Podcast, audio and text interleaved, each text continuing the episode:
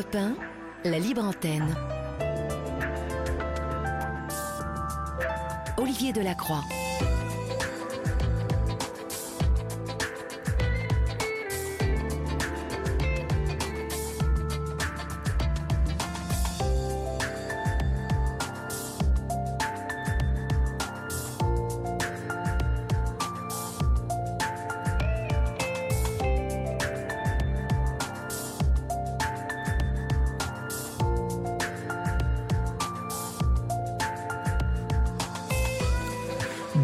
Bonsoir à toutes et à tous. J'espère que vous avez passé un bon week-end euh, malgré cette, euh, cette actualité toujours euh, très triste et glaçante.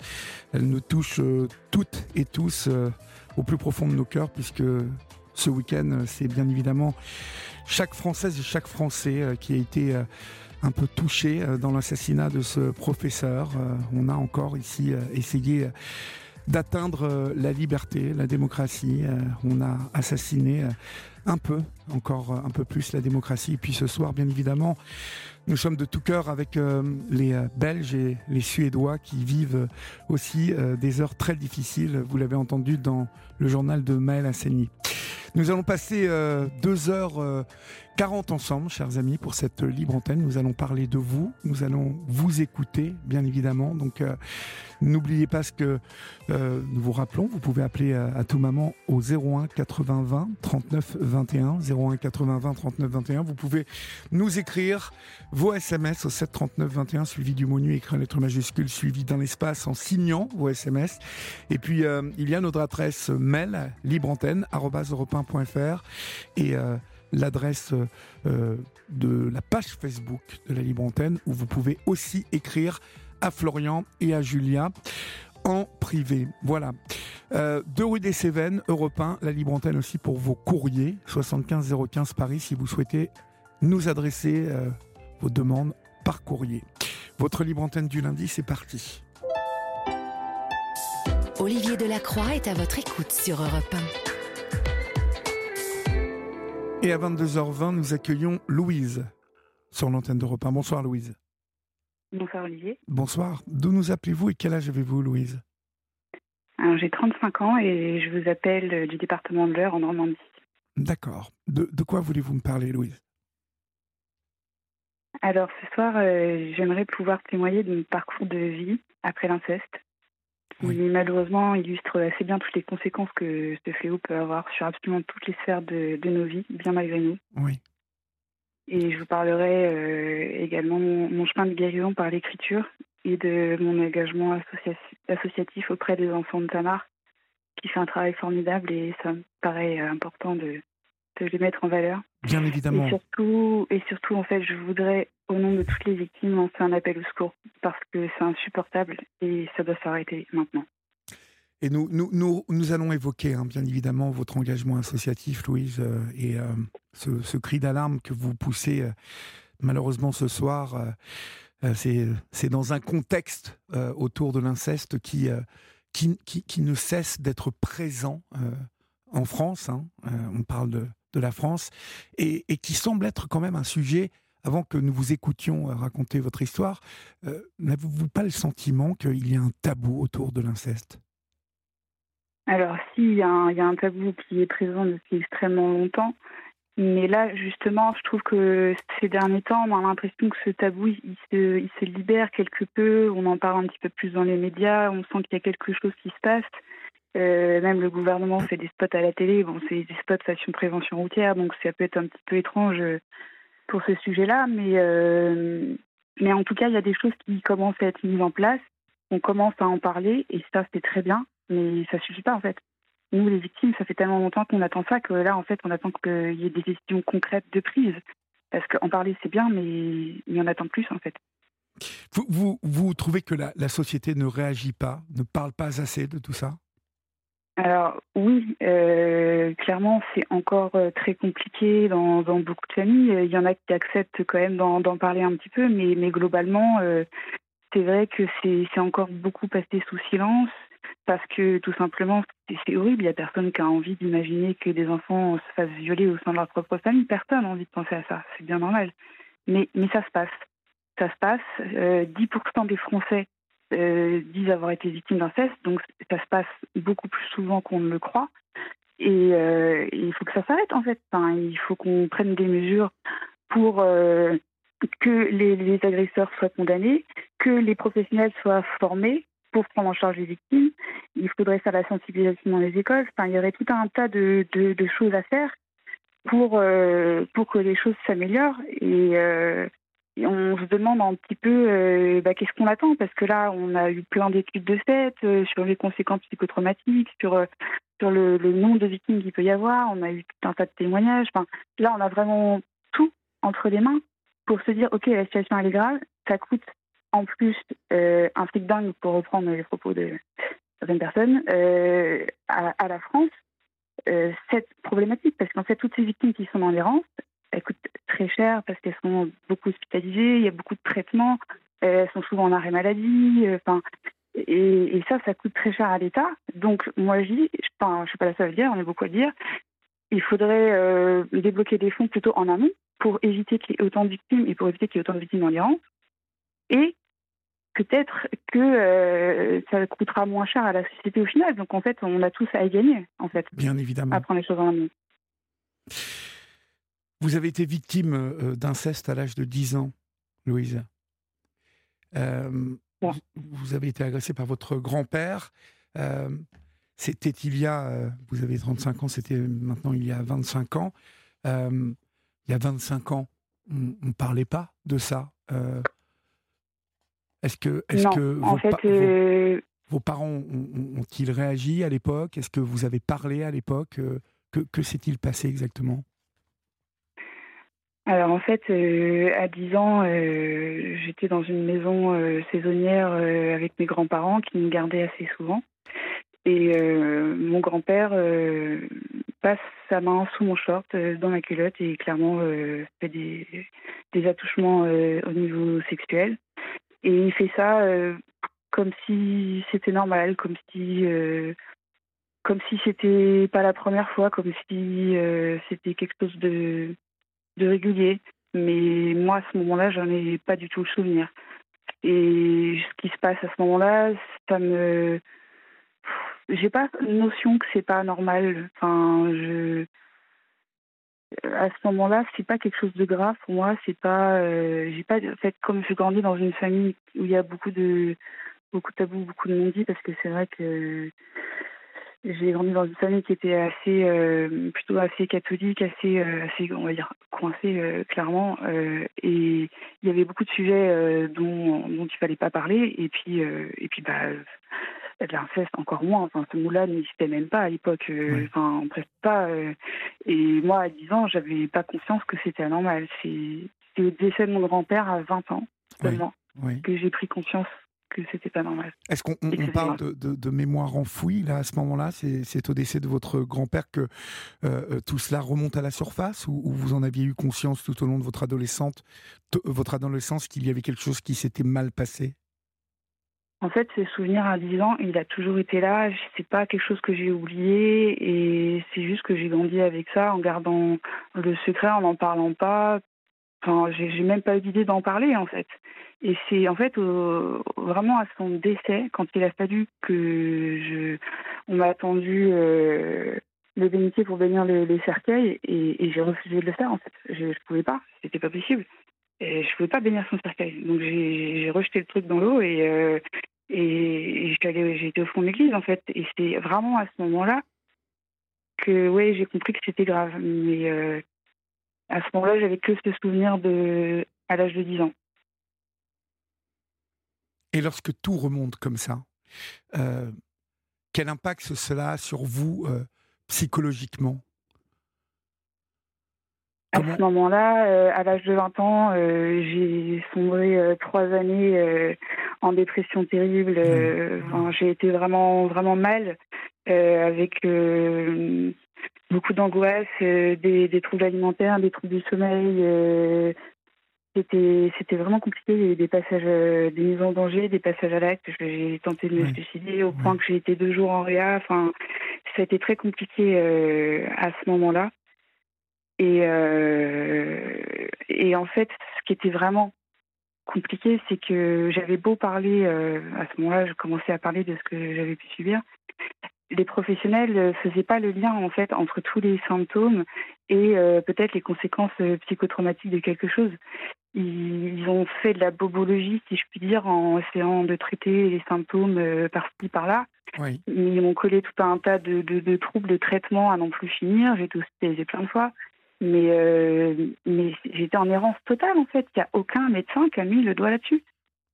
Aucun médecin Donc, euh, non, aucun médecin. En trois ans d'hospitalisation, et puis des psys, j'en ai vu des psychologues dans le privé, j'ai fait de l'hypnose, j'ai fait de l'NDR, j'ai essayé plein de choses. Mais, euh, mais non, il y avait ça.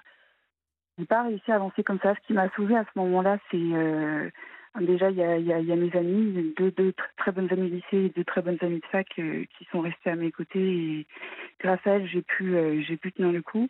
Il y a eu l'écriture aussi et, euh, les associations, les forums, les échanges entre victimes, tout ça, ça m'a beaucoup aidé.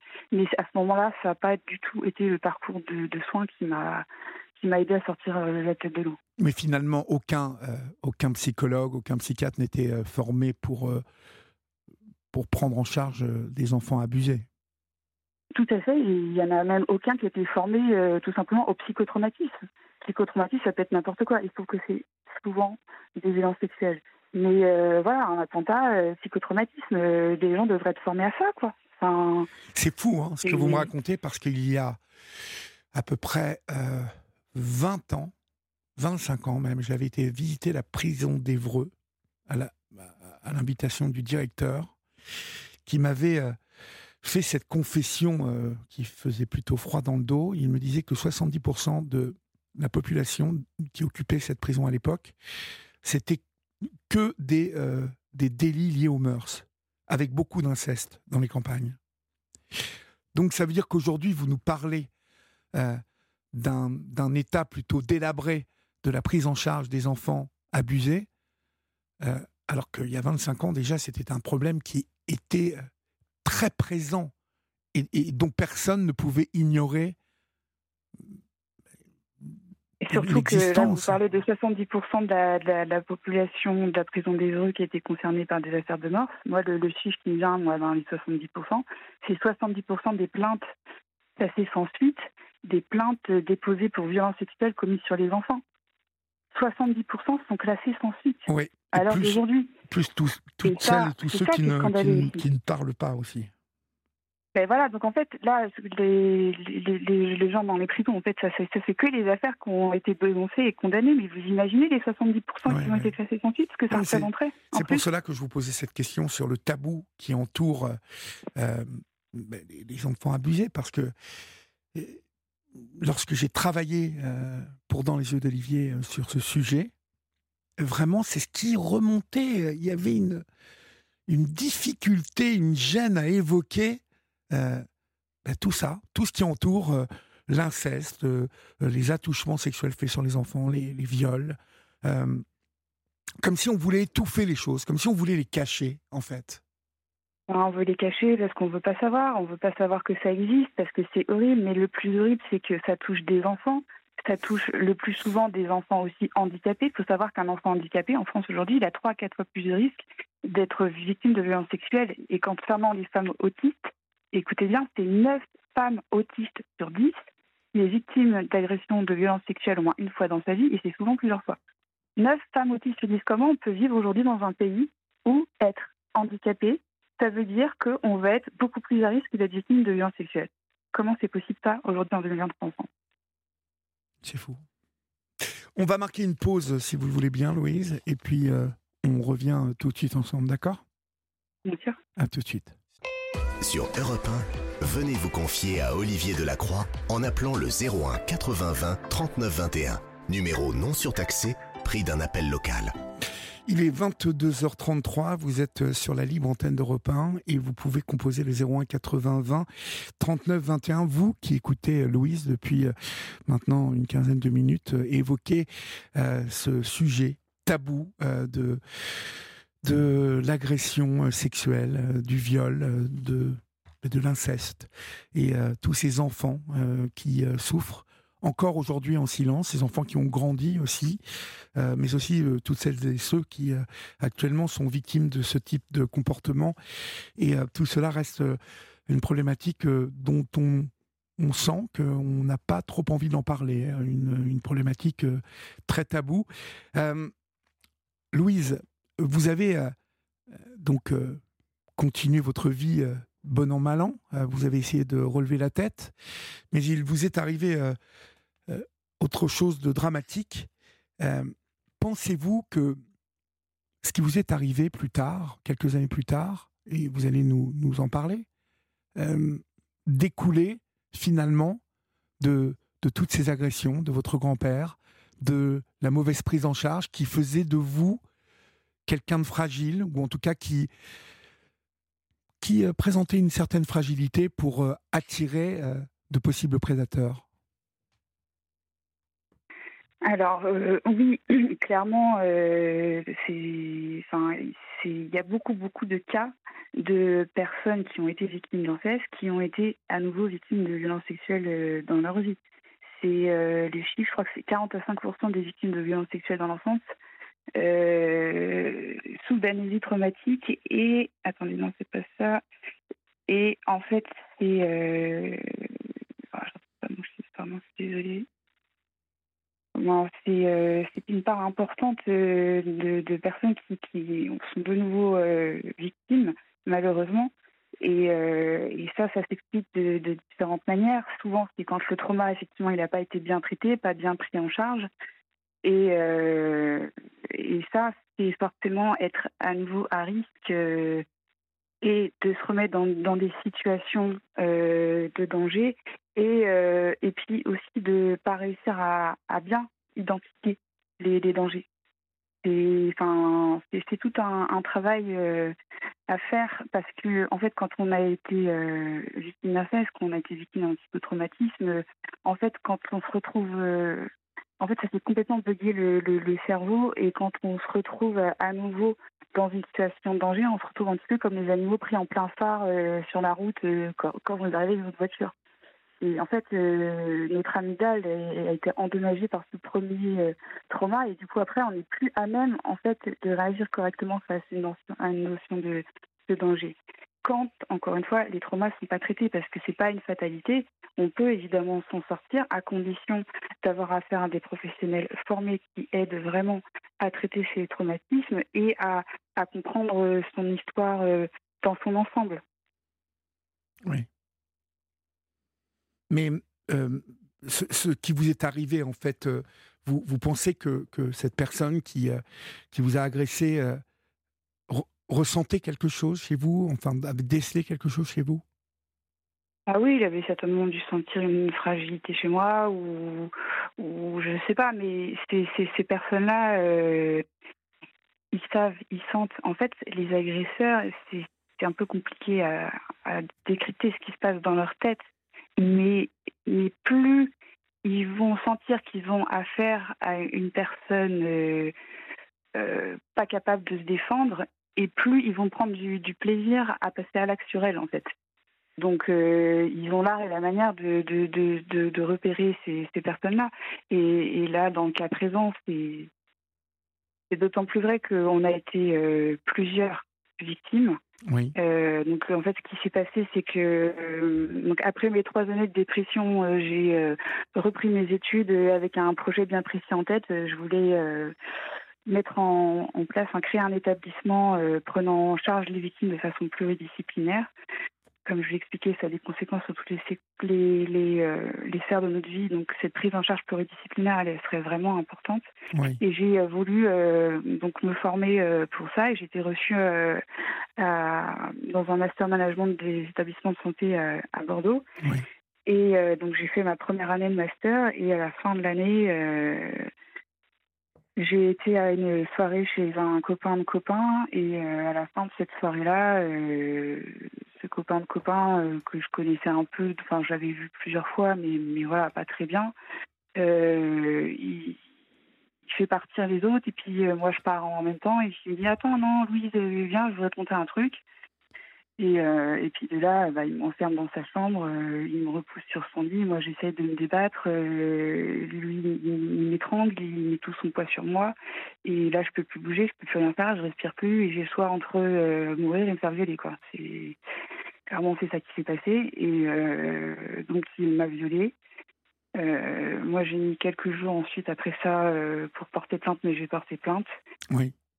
Et euh, il y a eu euh, 18 mois à peu près euh, de- d'enquête, de, procédure, et il y a eu le procès. Et en fait, j'ai appris euh, au moment du procès ou juste avant qu'il y avait eu d'autres victimes, que cette personne-là avait déjà été condamnée à 6 ans de prison pour viol. Il Multirécidiviste, hein. Oui. C'était un multirécidiviste, euh, donc il était là en liberté. Il avait violé d'autres femmes avant moi. Celle avant moi, euh, Colline, elle s'appelait. Et Colline, elle a également été victime de son grand-père d'inceste. Et elle a croisé ce même violeur allié et euh, elle avait porté plainte, mais sous la pression, elle avait fini par retirer sa plainte. Oui, par peur des représailles. Et- ouais, quelque chose comme ça. euh, Enfin, et hum, après, elle s'est suicidée.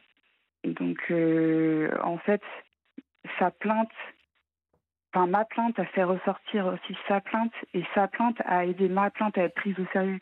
C'est pour ça que, enfin, c'est vrai que c'est important de porter plainte, même si on a peur que ce soit classé sans suite, parce que, en fait, ça ressort derrière. Même si c'est une plainte qui a été déposée, puis ensuite enlevée, vous voyez, ça ressort.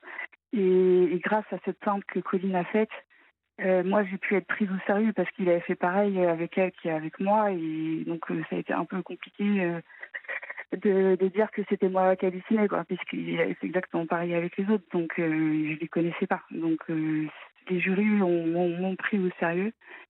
Et, euh, et il a été condamné à 10 ans de prison. Il en a fait 8. Et ça, c'était il y a 10 ans. Donc, il est de nouveau dehors. Vous, vous, vous avez peur aujourd'hui, en fait, encore, de, de cet homme, que cet homme puisse euh, ve- venir vous. Enfin, est-ce que vous y pensez? Parce que je, je suppose que c'est quelque chose qui euh, traverse Au l'esprit. moment, au moment où il est sorti de prison, euh, oui, j'y ai pensé, surtout que j'ai appris qu'il était sorti de prison. Euh, on me l'a pas dit directement, mais en fait, j'ai reçu un appel me demandant où j'habitais, venant euh, du palais de justice de Bordeaux. Oui. Donc, euh, bah, j'ai compris que c'était pour ça. Donc, en fait, il y a quand même des mesures de protection qui, qui sont mises en place sur les victimes. Euh, sur le moment, j'avoue que j'étais quand même pas très rassurée. J'étais même complètement flippée. Maintenant, j'ai plus peur de lui. Franchement, euh, j'ai pas peur de lui. J'aimerais qu'on s'attarde quand même sur la manière dont vous avez été traité pendant ce, ce procès. Ouais. Parce que il il y a, bon, le métier d'avocat est le métier d'avocat, mais euh, lorsqu'on lit les comptes rendus de, de votre procès, euh, je trouve que les avocats de la partie adverse, hein, la partie donc de votre violeur, se sont vraiment très très mal comportés avec vous. Ils ont essayé. Alors bon, vous me direz que je peux paraître naïf, vous qui nous écoutez, et que c'est le travail d'un avocat de défendre son client, mais on peut se poser la question sur la mission de certains avocats dans ce type de procès. Défendre son client, ça n'est pas euh, discréditer euh, totalement euh, bah, en fait la victime, parce que c'est ce qui s'est passé au final. C'est qu'on a essayé de vous, discréditer, de vous faire passer pour une folle.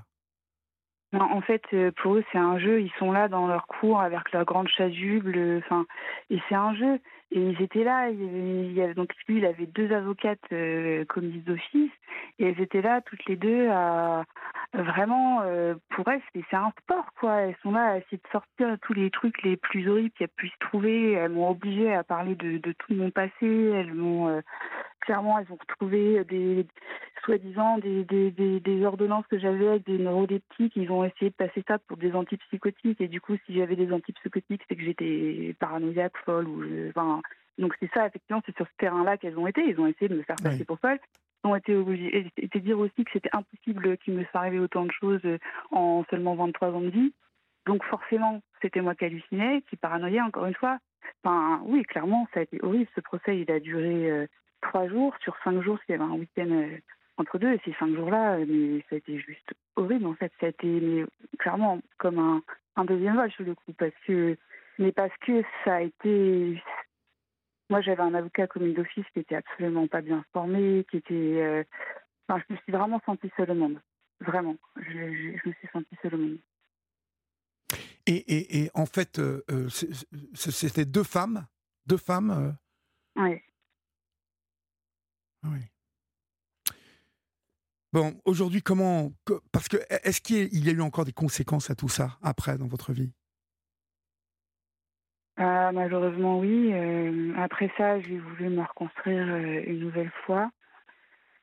Euh, j'ai eu ma première fille seule parce que son père n'a pas voulu être père. Je l'ai élevée seule pendant deux ans. Après ça, j'ai rencontré l'homme qui est devenu mon mari vraiment quelqu'un bien sous tout rapport, euh, enfin vraiment gentil comme tout. Et euh, je suis tombée amoureuse de lui et il est devenu euh, un peu le, papa de ma première fille. On a eu deux autres enfants, on a fait construire une maison écologique en bois. Euh, moi, j'étais partie dans les délires zéro supermarché, zéro déchet, parce que je suis assez écolo, tout ça. Et vraiment, j'avais plein de projets en tête. vraiment, j'avais bien, pour moi, la roue, elle avait tourné. Pour moi, tout ça, c'était le passé. J'avais ma famille, j'avais ma petite maison. Enfin, vraiment, j'étais heureuse, quoi. Ça allait. Euh, j'avais toujours des petits troubles de sommeil, des, trucs euh, par moment, quand même des conséquences qui, reviennent, mais globalement, ça allait. Et euh, neuf mois après le mariage, aux deux mois de, notre dernier enfant, notre fils, un fils après deux filles, j'ai commencé à avoir un, sentiment de malaise vis-à-vis de mon mari. il a Déjà, il s'était euh, reconverti euh, pour être professeur des écoles. Il était ingénieur au début quand euh, je le connaissais. Et entre deux, il, est devenu professeur des écoles. bon, ça, pourquoi pas. Hein. Et s'il voulait être plus dispo pour les enfants, tout ça, très bien. mais vraiment, les derniers mois, les derniers mois, j'avais mon alarme intérieure qui, qui s'était mise à sonner. Un mauvais pressentiment, une façon qu'il avait de regarder les enfants à la piscine euh, quand il avait ma fille née dans ses bras, il y avait quelque chose qui me dérangeait. Pourtant, j'avais vraiment mais rien vu de, concret. C'était juste vraiment de l'ordre du ressenti. Hein. Il y a vraiment une alarme qui sonne, mais de, plus en plus fort. Donc ça commence à devenir dérangeant. Et un week-end où, où il n'est pas là, là, clairement, je me suis dit que j'étais en train de devenir folle pour le coup. Euh, j'ai voulu aller vérifier pour justement monter de la tête et me, rassurer, me dire c'est pas possible, ça peut pas, ça peut pas encore m'arriver, on ne peut pas encore tomber là-dessus. Et du coup, j'ai voulu vérifier vraiment dans son ordinateur pour me rassurer, sauf que j'ai trouvé exactement ce que j'espérais ne pas trouver, à savoir de la pédopornographie. Oh mon Dieu. Et euh, donc j'ai passé une nuit entière à réfléchir avec ça, avec quoi faire, euh, seule avec un bébé de deux mois, euh, une fille de cinq ans, une autre fille de sept ans, enfin, professeur des écoles, donc il y avait mes enfants, mais il y avait ceux des autres. donc au petit matin, j'ai appelé la gendarmerie. Je leur ai dit factuellement ce que j'avais vu, pensant encore peut-être j'avais mal interprété, je sais pas, n'importe quoi, j'espérais encore tellement que ce soit pas ça. Et là, tout de suite, les gendarmes m'ont dit Ah non, mais madame, ça pose question. Et une heure après, ils ont débarqué à la maison, ils ont fait tout le matériel informatique de mon mari, ils ont enquêté, ils ont retrouvé plus de 11 000 photos et 140 vidéos pédopornographiques sur ces ordinateurs qui avaient été supprimés, mais, euh, mais voilà, les gendarmes, quand ils enquêtent, ils retrouvent tout. Et, et voilà, enfin, ça a été euh, le coup de massue, quoi. Je me suis retrouvée seule avec mes trois enfants du jour au lendemain. Euh, enfin, et puis après, il y a eu des procédures. Euh, il a été condamné à un an de prison avec sursis probatoire, avec obligation de soins de 24 mois, une interdiction de travail avec les mineurs à vie. mais pour autant, il fallait encore que je protège mes enfants, parce que ça protégeait pas nos enfants. Donc il y a eu deux ans de procédure devant le JAF. Monsieur faisait appel tous les six mois. Et moi, je disais, mais c'est hors de question que monsieur soit seul avec mes enfants et qu'on a retrouvé sur son notaire, parce que clairement, euh, on a su que, enfin, que clairement, il, voilà, il prenait son pied à regarder des enfants faire violer sur des vidéos. Donc c'était, enfin, vraiment, il y avait un vrai souci dans sa tête, quoi. Il faisait ça depuis qu'il avait 14 ans. Donc, enfin, pour moi, euh, c'est pas possible. Il y a forcément un risque de passage à l'acte. C'est un mec qui fait ce genre de choses. Donc, euh, moi, je veux pas qu'il soit seul avec mes enfants. Le JAF a, bien entendu euh, ma parole. Pour l'instant, euh, tant qu'il y a l'obligation de soins, mes enfants sont protégés. ils voient leur père que en visite médiatisée ou avec un tiers. Mais là, l'obligation de soins se termine et là, ça va être remis sous le tapis. Je sais déjà que son avocate a l'intention de leur demander les droits de garde. Et je ne sais pas combien de temps moi je vais réussir à tenir comme ça. Mais, euh, Mais voilà, c'est une bataille, à mon avis, jusqu'à leur majorité, là, tel que c'est parti. Vous vous êtes séparé de cet homme de toute façon, c'est voilà. Ah, j'ai mis dehors, euh, direct. Enfin, quand il est revenu, les gendarmes sont venus c'était dehors. Et à un moment donné, il a essayé de revenir, j'ai remis dehors. Enfin, il, il, sortait à un moment donné, j'ai baissé tous les volets, la maison. Pour moi, c'était net. C'était hors de question qu'il dorme sous le même toit que mes enfants, en fait. C'était même pas que je voulais pas. Enfin, c'est vis-à-vis des enfants que c'était pas possible, en fait. Mais, mais vous avez eu un enfant avec lui, hein c'est bien ça, une petite fille alors, deux enfants en fait. J'ai eu ma première fille seule et on commençait à dire euh, peut-être qu'il l'adopterait, etc. Ma fille aînée. On a eu deux autres enfants derrière. Heureusement, il n'avait pas adopté ma fille aînée. Euh, ça s'était pas encore fait, mais on en parlait. On a eu deux autres enfants euh, ensemble. Donc, ouais, ces deux enfants-là, bah, malheureusement, il faut que je continue de me battre pour essayer de les protéger parce que et se peut que là, dans pas longtemps, on me dise euh, bah non, il n'y a pas de souci, euh, monsieur euh, peut aller voir ses enfants seul et recevoir seul chez lui, puisque de toute façon, il a, la, il a la fin de son obligation de soins, donc la justice va considérer qu'il est soigné. Mais en quoi aller voir un psychiatre une demi-heure tous les mois, ça va soigner ce genre de problématique, même sur 24 mois, je ne vois pas. Enfin, sachant que le psychiatre, il est soi-disant un ponte du secteur, je ne nommerai pas parce que ça ne se fait pas, mais ce psychiatre-là, qui est soi-disant un ponte, il a pondu une attestation au bout du deuxième rendez-vous qu'il voyait monsieur, en disant que son état psychopathologique ne contre-indiquait pas la garde de ses enfants. Comment le mec, tout ponte soit-il, peut-il pondre ça au bout de deux entretiens de 30 minutes? Et s'il se rend compte des conséquences aussi que ça a derrière. Parce que comme c'est un pont, ce mec-là, il est hyper pris au sérieux dans les cours euh, de la région. Et, euh, et moi, j'ai aucune chance face à un pont comme ça, en fait. Là encore, on, remet votre parole en doute, clairement. Bah,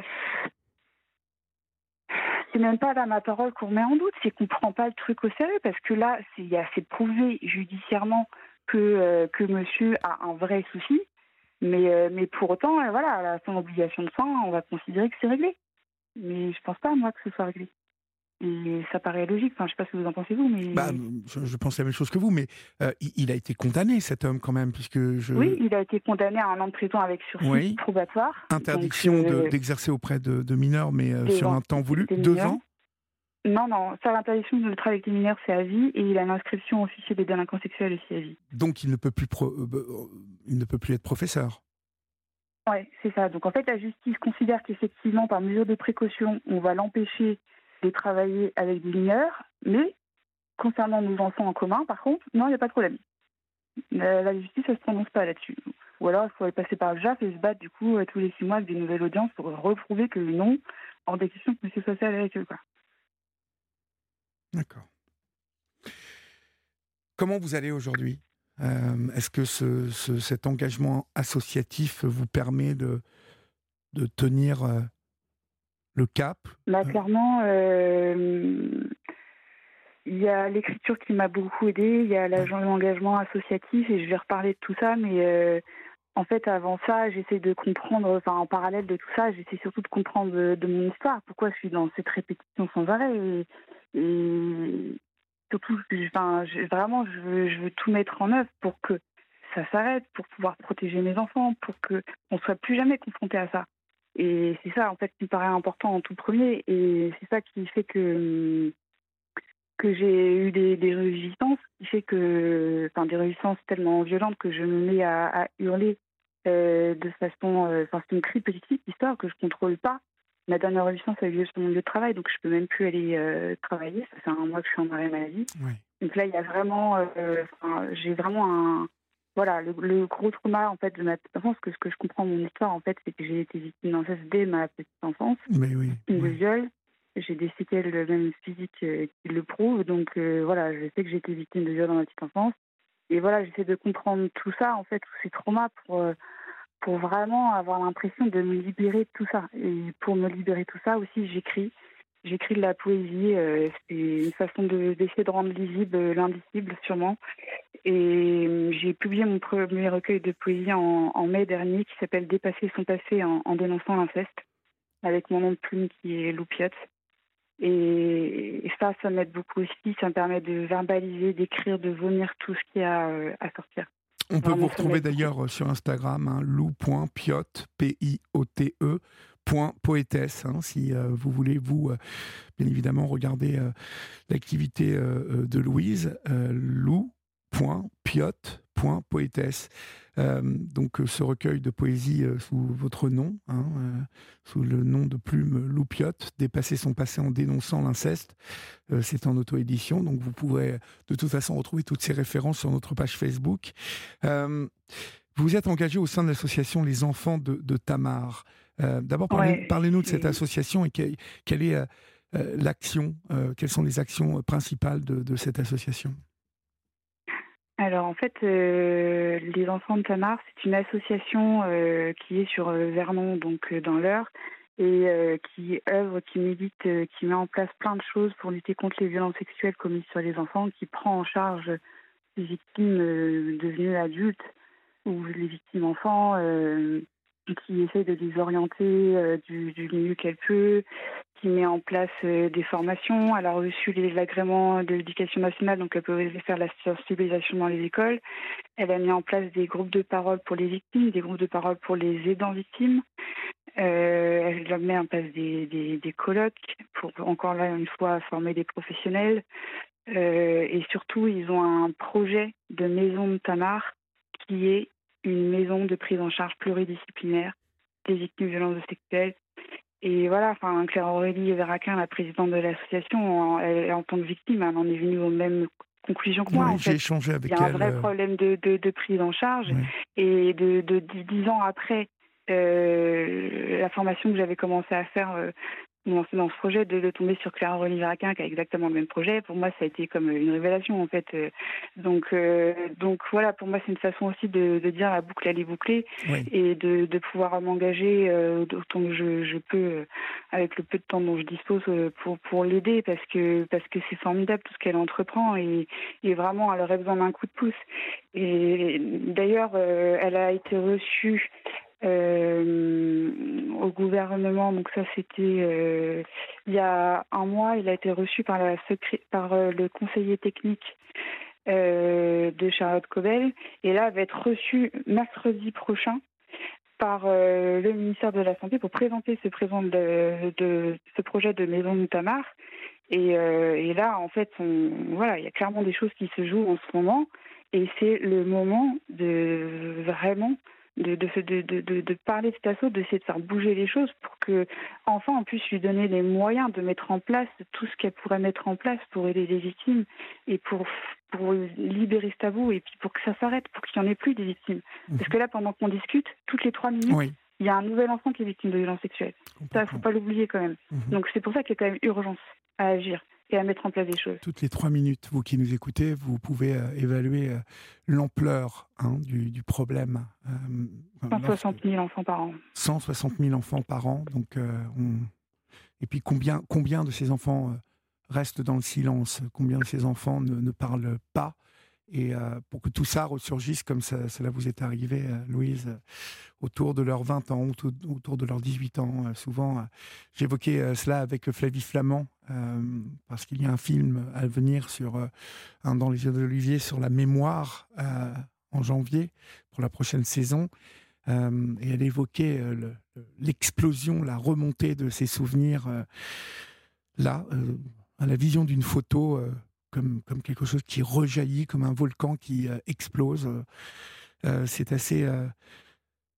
Ouais, c'est fou d'entendre toutes ces histoires et voir combien d'enfants ont, été abusés dans ces conditions.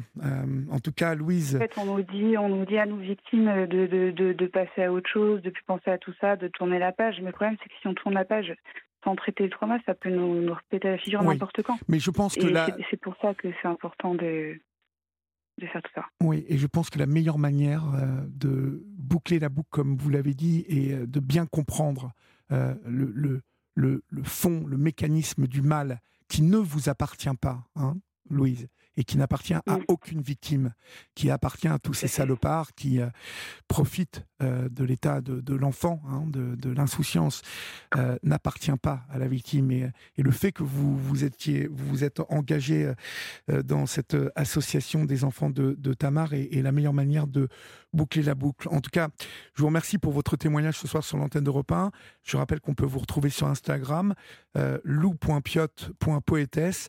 Et puis, vous avez écrit un recueil de poésie euh, sous votre nom, euh, Dépasser son passé en dénonçant l'inceste, que vous pouvez trouver facilement sur Internet. Chers amis, bonsoir Louise, merci.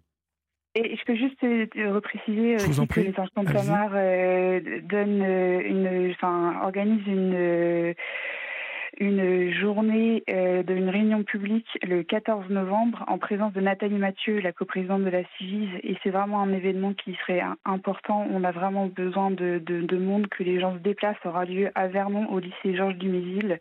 Et on aurait vraiment besoin de vous Eh ben, très bien. pour euh, que cette association euh, soit prise au sérieux. Il y a toutes les informations sur leur site internet, les enfants de Tamar. Je Très crois que vous avez mis en lien aussi. Et on, on reportera le lien sur euh, la page Facebook. Merci Louise.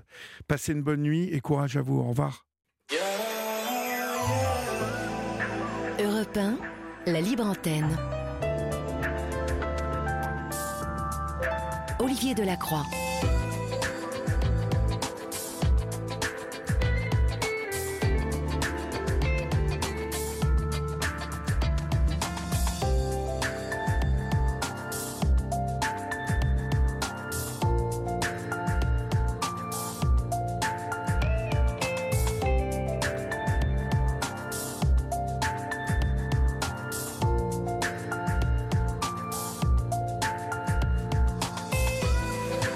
Il est 23h passé de 4 minutes. Vous êtes sur Europe 1 et c'est la libre antenne jusqu'à 1h du matin. Vous pouvez composer le 01 80 20 39 21, numéro non surtaxé d'Europe 1, ou nous écrire au 7 39 21, suivi du mot nuit, écrit en lettres majuscules, suivi d'un espace.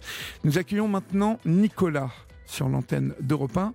Euh, mais juste avant d'accueillir Nicolas, euh, je vous rappelle euh, que tous les matins, tous les mardis, mercredis et jeudi matin à 8h35, écoutez Gaspard Proust. Oula.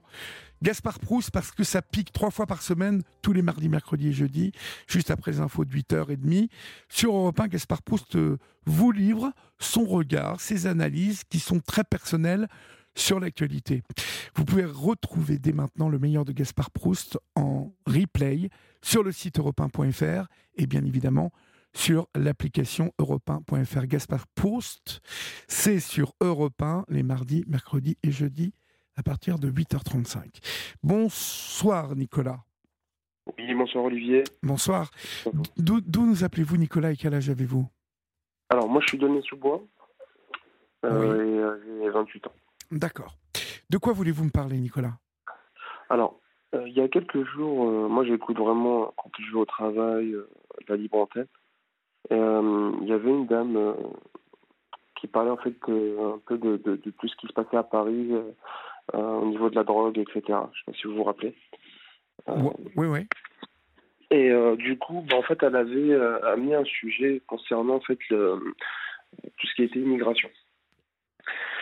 Euh, C'est-à-dire, moi, je suis bien placé parce que je suis d'origine étrangère. Je suis Oui. français, mais d'origine étrangère, donc ici du Maghreb. Et euh, en fait, on n'en parle pas beaucoup. On n'en parle pas beaucoup. Hum, Mais en fait, nous, on le voit d'un mauvais œil, c'est-à-dire en fait les gens qui viennent euh, de, de l'Afrique du Nord ou même de l'Afrique subsaharienne, en fait, Oui. qui viennent directement en France, pas tous, parce qu'entre guillemets, on voit ce qui se passe, on voit entre guillemets la dégradation de ce qui se passe en France. Mhm. Je ne sais pas si vous voyez de, de, de, quoi je parle. Je parle, je parle d'un- d'un certain traitement de, de l'information euh, à laquelle on adhère ou pas, selon Oui. euh, qu'on est au courant euh, ou pas. Et j'entends que être au courant, c'est bien évidemment dépasser ce que l'on peut nous servir dans les journaux ou dans, sur les chaînes d'infos et se rendre compte par nous-mêmes de la réalité des choses. C'est ça. Et- Chose et que tout le monde ne fait pas. C'est ça. Et en fait, la réalité, pour la voir, en fait, faut, faut la, faut la vivre. Faut, Exactement. faut euh, être sur le terrain. Après, je ne dis pas, j'en connais qui sont en fait issus, qui ont traversé en fait la mer sans savoir nager, qui sont arrivés en France, qui ont tout fait pour, pour entre guillemets réussir et, et s'intégrer. Ça, j'ai aucun problème avec eux. Mais moi, ce que je remarque en étant en Ile-de-France, c'est que voilà, j'en ai eu en fait tous les cas où j'ai eu euh, des soucis, c'était en fait avec des, personnes qui ne savaient pas parler français. Bah, en fait, quand on les connaît, quand on les côtoie, on, voit très bien en fait, bah, ils ont traversé entre guillemets euh, par des radeaux. Ils arrivent en France au lieu de se dire on va travailler, etc. On a l'impression en fait qu'ils ont une haine envers la France alors que on les a accueillis quoi. Et ça, vous le ressentez à, travers, votre boulot de pompier? C'est ça, aussi, puisqu'en fait, je ne l'ai pas dit, à travers le, boulot de pompier, un peu moins. Un peu moins, euh, parce qu'entre guillemets, ils ont un peu peur de l'uniforme.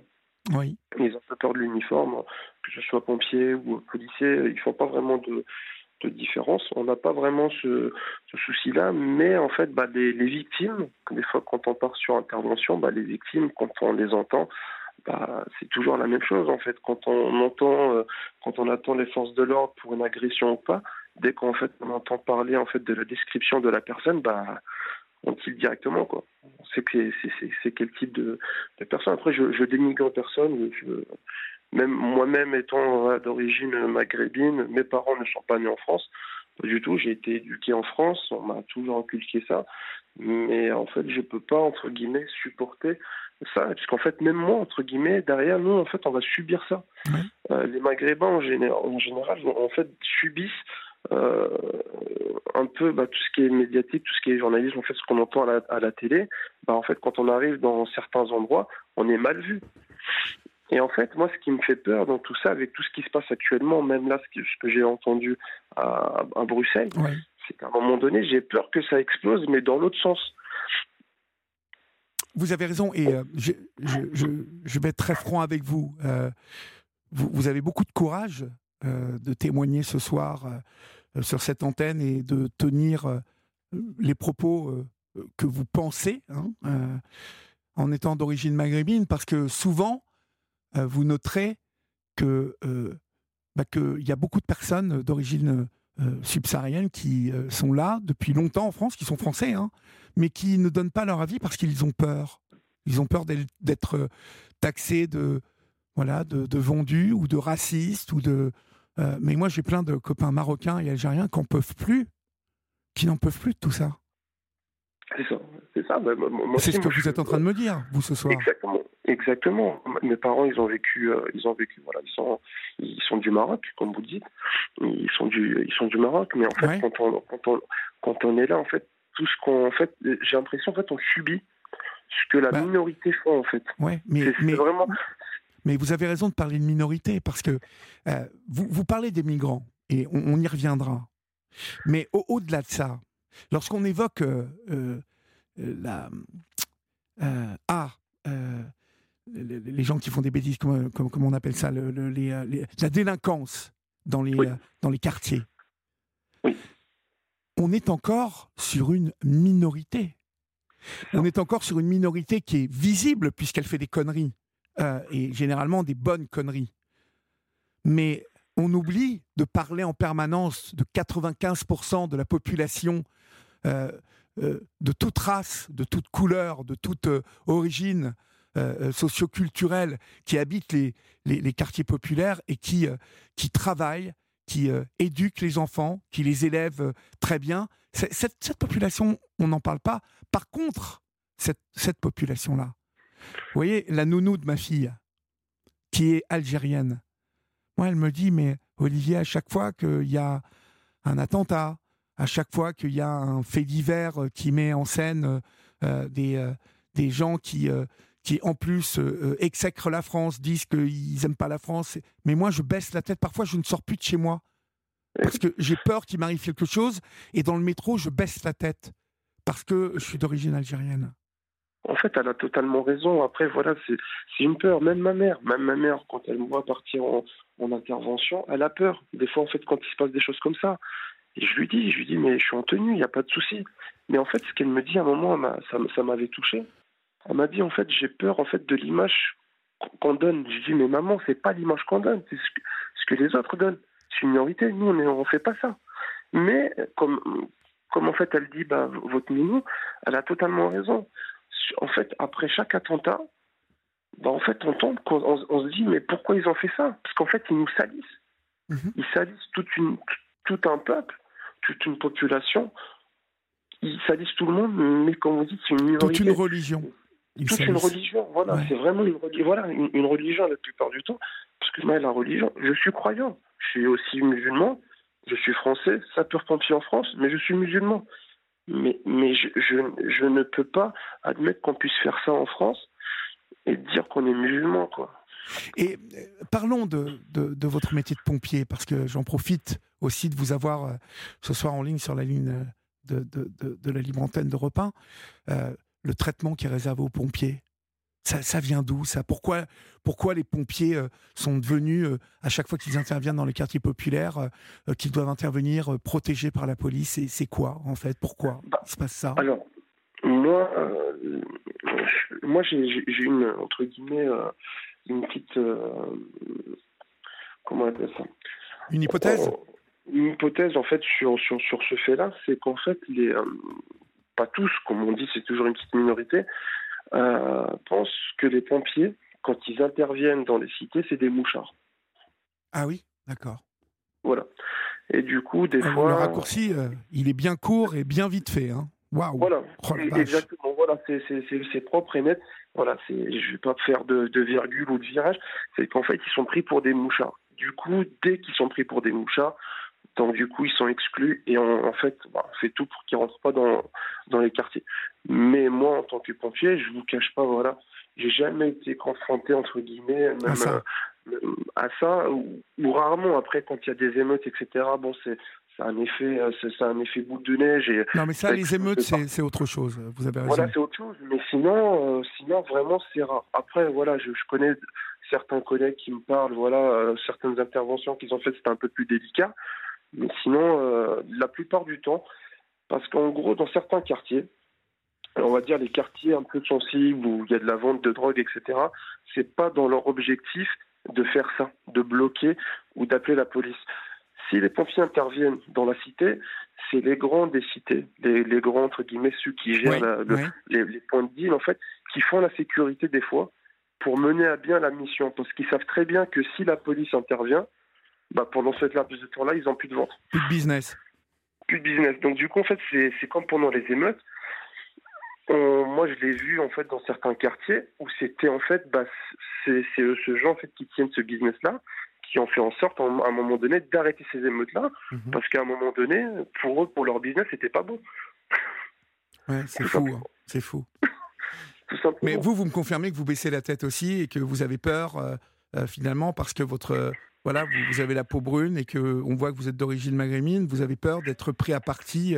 Euh, bah parce qu'on met tout le monde dans le même sac.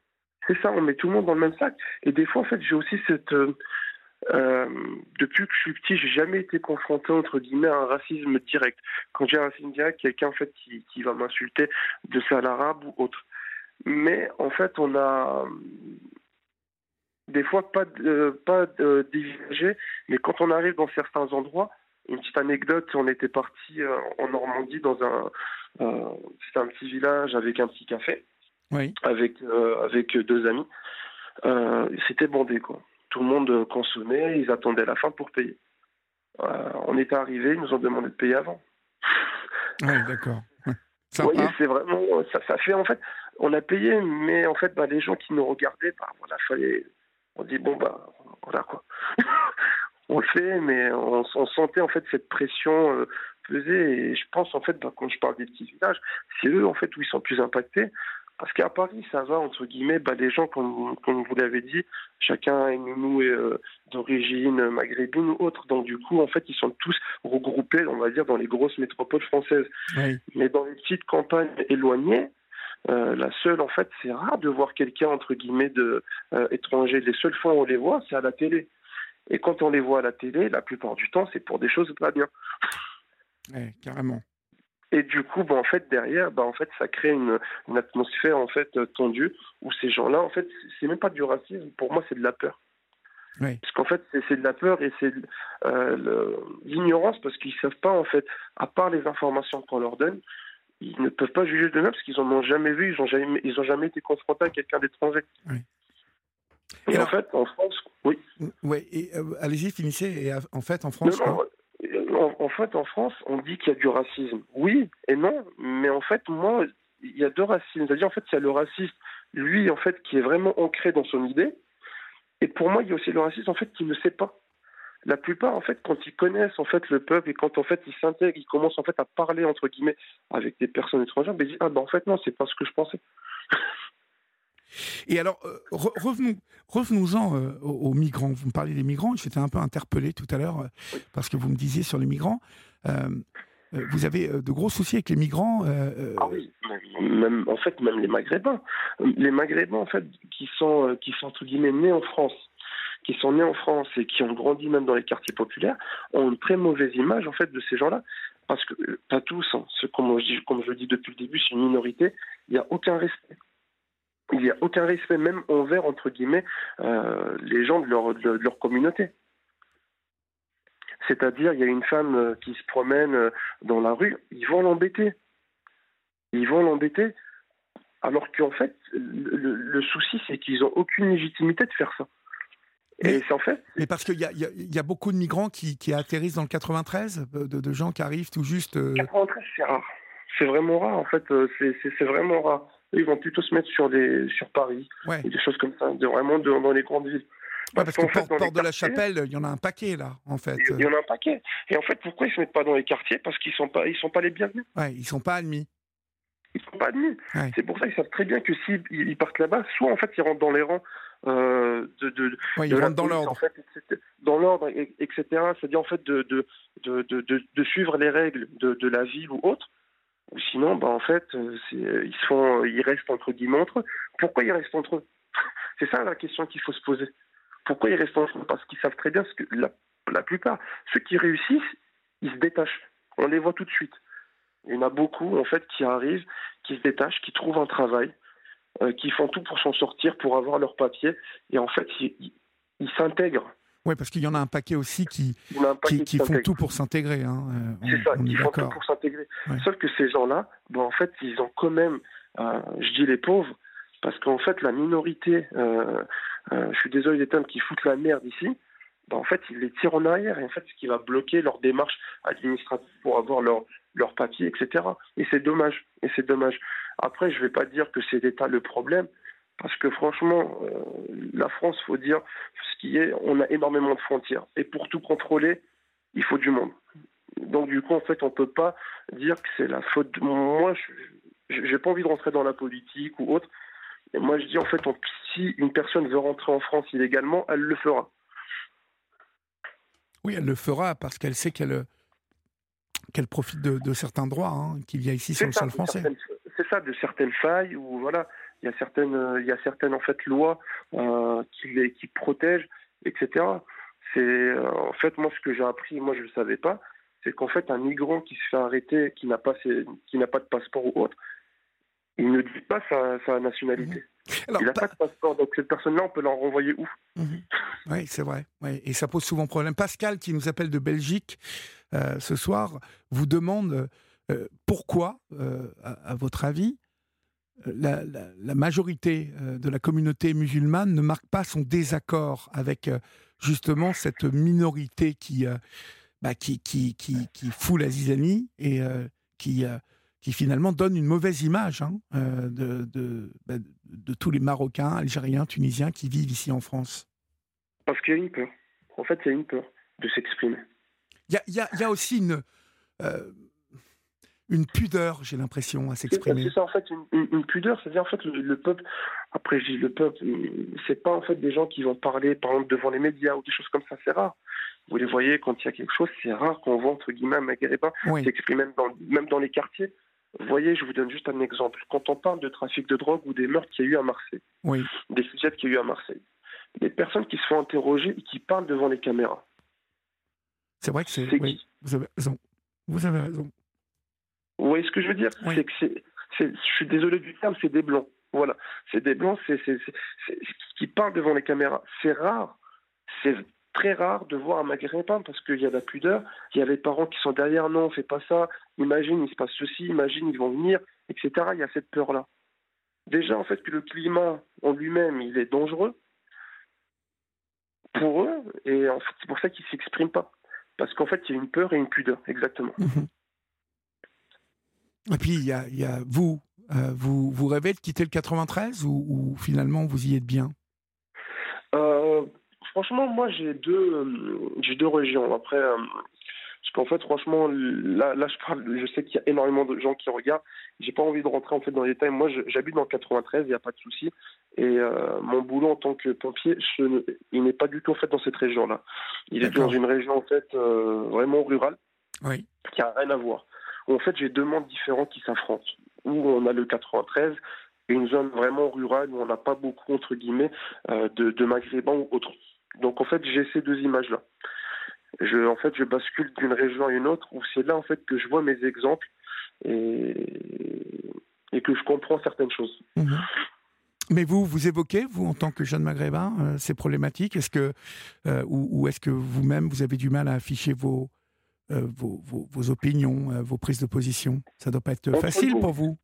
En fait, entre nous, si.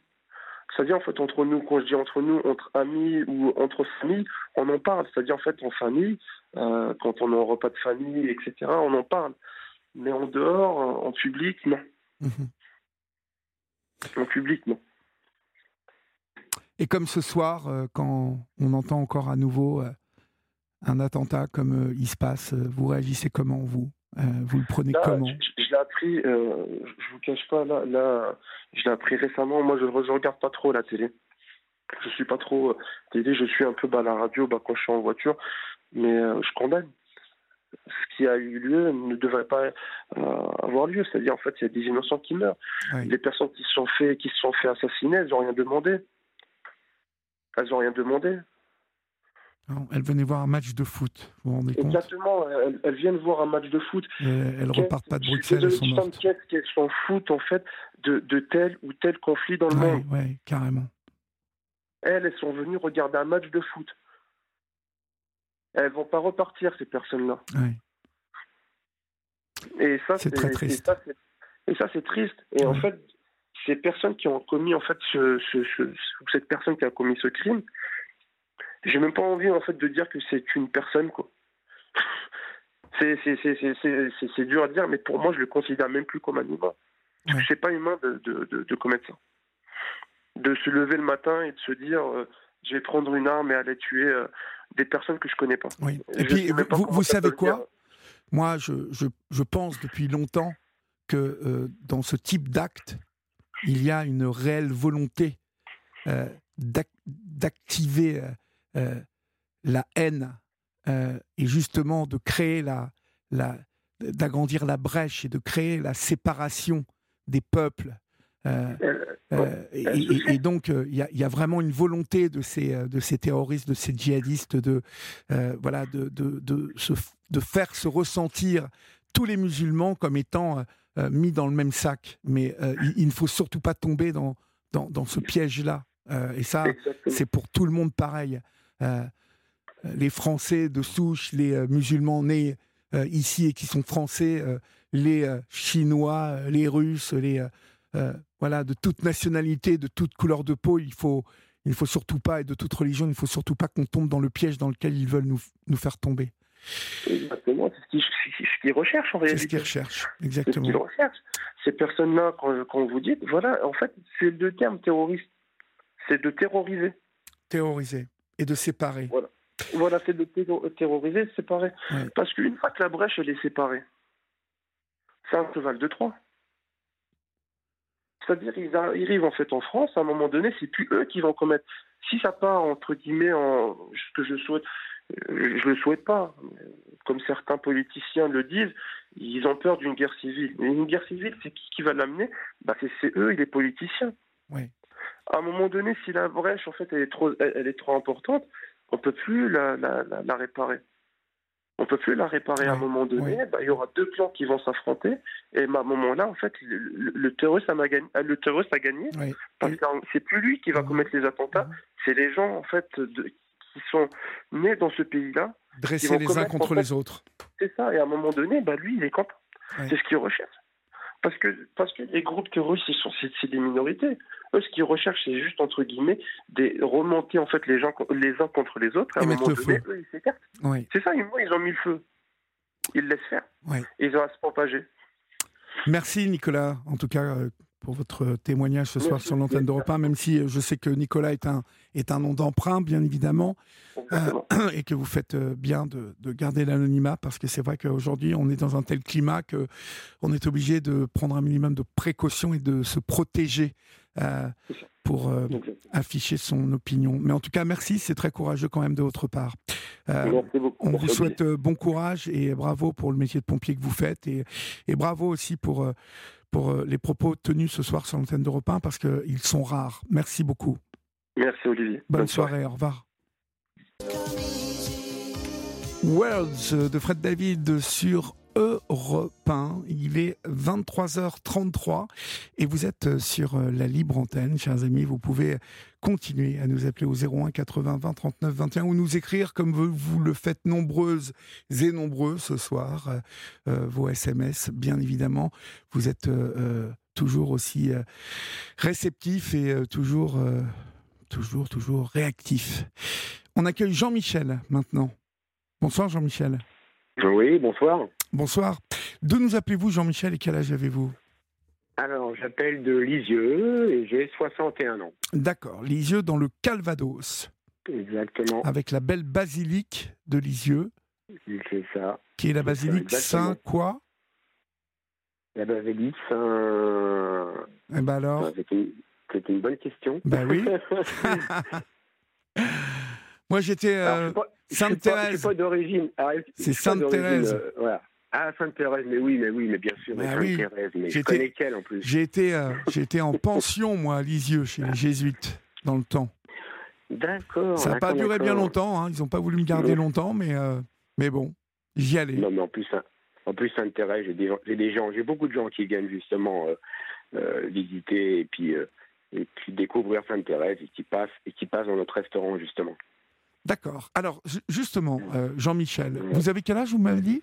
60 ans. 61 ans. 61 ans. 61. Vous voulez me parler de votre restaurant associatif Exactement, exactement. Ça fait déjà, ça fait déjà maintenant 9 ans hein, qu'on est ouvert. Oui. Et, l'idée, c'est d'accueillir des gens qui ont des petits revenus. Des petits revenus. D'accord. Euh, équivalent au SMIC. D'accord. Hein, dans les 1300, 1400. Donc, c'est d'accueillir ces gens-là. Euh, dans un petit lieu, euh, dans un, dans un vrai restaurant, d'accord? Donc l'idée, c'est de les accueillir dans ce restaurant à 5 euros, d'accord? Oui. Le prix est à 5 euros. Pour les 5 euros, 5 euros, c'est super. 5 euros. Pour les enfants de moins de 10 ans, c'est 2 euros. D'accord, d'accord. Ça, c'est la première idée majeure. La deuxième aussi, c'est de lutter contre le gaspillage, puisqu'on n'achète rien du tout.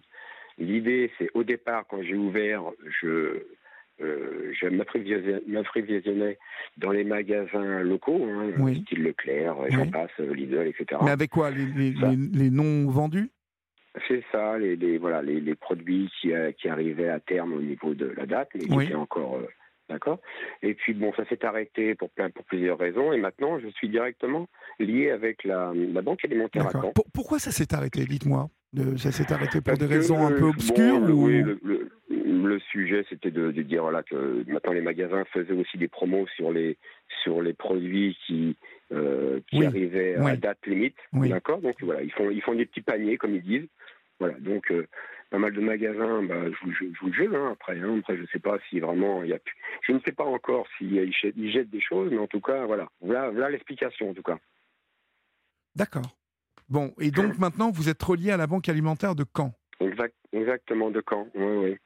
Euh, on a une convention et bon, on paye, on paye un certain tarif, mais qui n'est pas élevé par rapport à, tout ce qu'on récupère.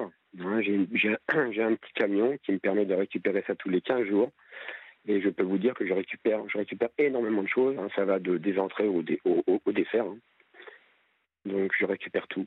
Euh, des légumes, des fruits, de la viande. Euh, donc tout ce qui permet de, bah, de, de préparer des repas. D'accord? Oui. Donc ça, c'est la deuxième idée. Et la troisième idée majeure pour laquelle, on va dire, j'ai ouvert ça aussi en priorité, c'est parce que, voilà, c'est débuter contre l'isolement, c'est le lien social. Donc j'ai vraiment, euh, voilà, la, chose principale pour moi, c'est le lien social. Et j'essaye dans ce restaurant, entre midi et deux, moi, je, voilà, mon, mon but principal, moi, dans ce restaurant, c'est de passer de table en table et essayer de, voilà, de, faire, euh, de faire du lien social entre les gens. Et beaucoup de gens se sont rencontrés là. Maintenant, ils se connaissent, ils mangent ensemble. Voilà. Mhm. Alors, combien, combien euh, vous êtes ouvert tous les jours? On est ouvert du mardi au samedi, ouais, tous les midis. Midis. Et, combien de couverts servez-vous euh, par, euh, par midi? On a commencé à faire du, 15 couverts à peu près euh, par, par mois en moyenne, et là on arrive à 20 maintenant. Voilà, on arrive à 20, 20 couverts par jour en moyenne sur un mois. D'accord, donc ça fait 100 couverts par mois. Ce qui, voilà, ce qui nous permet de payer nos charges. Parce que j'ai une location, hein, le, restaurant n'est pas à moi bien sûr, donc j'ai une location, donc je paye la, je paye un loyer et puis et puis toutes les charges qui, qui vont autour, hein, l'électricité, j'en passe. Oui, je suppose que vous ne faites pas fortune, mon pauvre. Ah ben non, mais on n'est pas. Ben non, mais une association, on n'est pas là pour faire fortune. Non, bien, bien, évidemment. Mais, mais bon, quand vous dites les charges, c'est bien de, de pouvoir euh, euh, verser aussi euh, un salaire ou deux, parce qu'il y, a quand même des gens qui travaillent dans ce restaurant, je suppose. Alors, alors c'est essentiellement du bénévolat, sauf la cuisinière que on a, on a réussi à embaucher depuis 2021, fin 2021, qui est aujourd'hui embauchée grâce à des subventions qu'on va chercher à droite et à gauche. Euh, mais voilà, c'est des subventions qui permettent, de, qui permettent effectivement de, de salarier euh, la cuisinière. On ne pourrait pas, avec les 5 euros, effectivement, euh, payer, payer, payer, payer, un salaire. Oui. Alors, quels sont les, les, les profils des, des, gens que vous accueillez tous les midis dans votre restaurant associatif? Alors, c'est des travailleurs, hein, oui. hein, d'accord. J'ai des gens qui travaillent et qui viennent manger entre midi et deux. J'ai beaucoup de, de, personnes à la retraite. Mhm. Hein, qui, qui, ont des petits salaires, on, on, le, on le, sait tous. Des jeunes aussi, euh, non? Des étudiants, des jeunes? Parce non, a... non, jeunes, non. Je pense que les jeunes, ils préfèrent aller euh, dans d'autres euh, petites, euh, petits restaurants, voilà. Petits restaurants, comment? Parce que des restaurants à 5 euros, j'en connais pas beaucoup. Hein. Non, moi non plus, mais voilà, des, des, des fast-food, enfin des choses comme ça. Voyez, ah oui, oui, oui, euh, d'accord. Genre des petits kebabs et tout. C'est vrai que pour, pour 5 euros aujourd'hui, on a un kebab. C'est ça. C'est ça. C'est ça. Mais bon, voilà, là, c'est vraiment. En plus, on n'ouvre pas de boîte. Hein, c'est vraiment du, c'est vraiment du, du maison, on va dire. Hein, euh, vraiment, vraiment. Hein, on retravaille le produit qu'on récupère. Ouais. Et puis, bon, la cuisinière ajoute sa petite, euh, sa, petite, touche, artistique. touche, voilà, c'est ça. C'est ça. Mais non, non, non, voilà. Donc, c'est vrai que encore une fois, ça fait 9 ans. Et, et, autour de ça vient se greffer plusieurs petites choses. On a aussi des repas gratuits. Vous savez, le, vous avez le café, le café solidaire qui, existe, qui existe depuis longtemps. Oui. Et eh bien là, du coup, on a des repas aussi gratuits. Ça veut dire qu'il y a des gens qui viennent, qui mettent 5 euros et qui mettent 5 euros supplémentaires. On a un petit panneau, on a un petit panneau à l'extérieur où on met le nombre de repas gratuits. Et donc, on offre aussi des repas gratuits à des personnes qui sont vraiment dans la, dans la misère dans, la misère. Oui. Et ça marche très très bien. Il faut même euh, gérer tout ça. ben oui, oui. Alors comment vous le gérez? Parce que vous êtes obligé de refuser du monde ou vous accueillez tout le monde quand même? Oui, oui, oui, oui. Enfin, ça nous arrive effectivement de, de, refuser du monde qui nous réclame des, repas gratuits. On essaye de faire, on, va dire, on essaie de faire euh, deux repas par jour par personne, on va dire gratuits. Hein, je parle, je parle. C'est pas mal déjà, donc euh, deux repas par jour. Oui, c'est ça.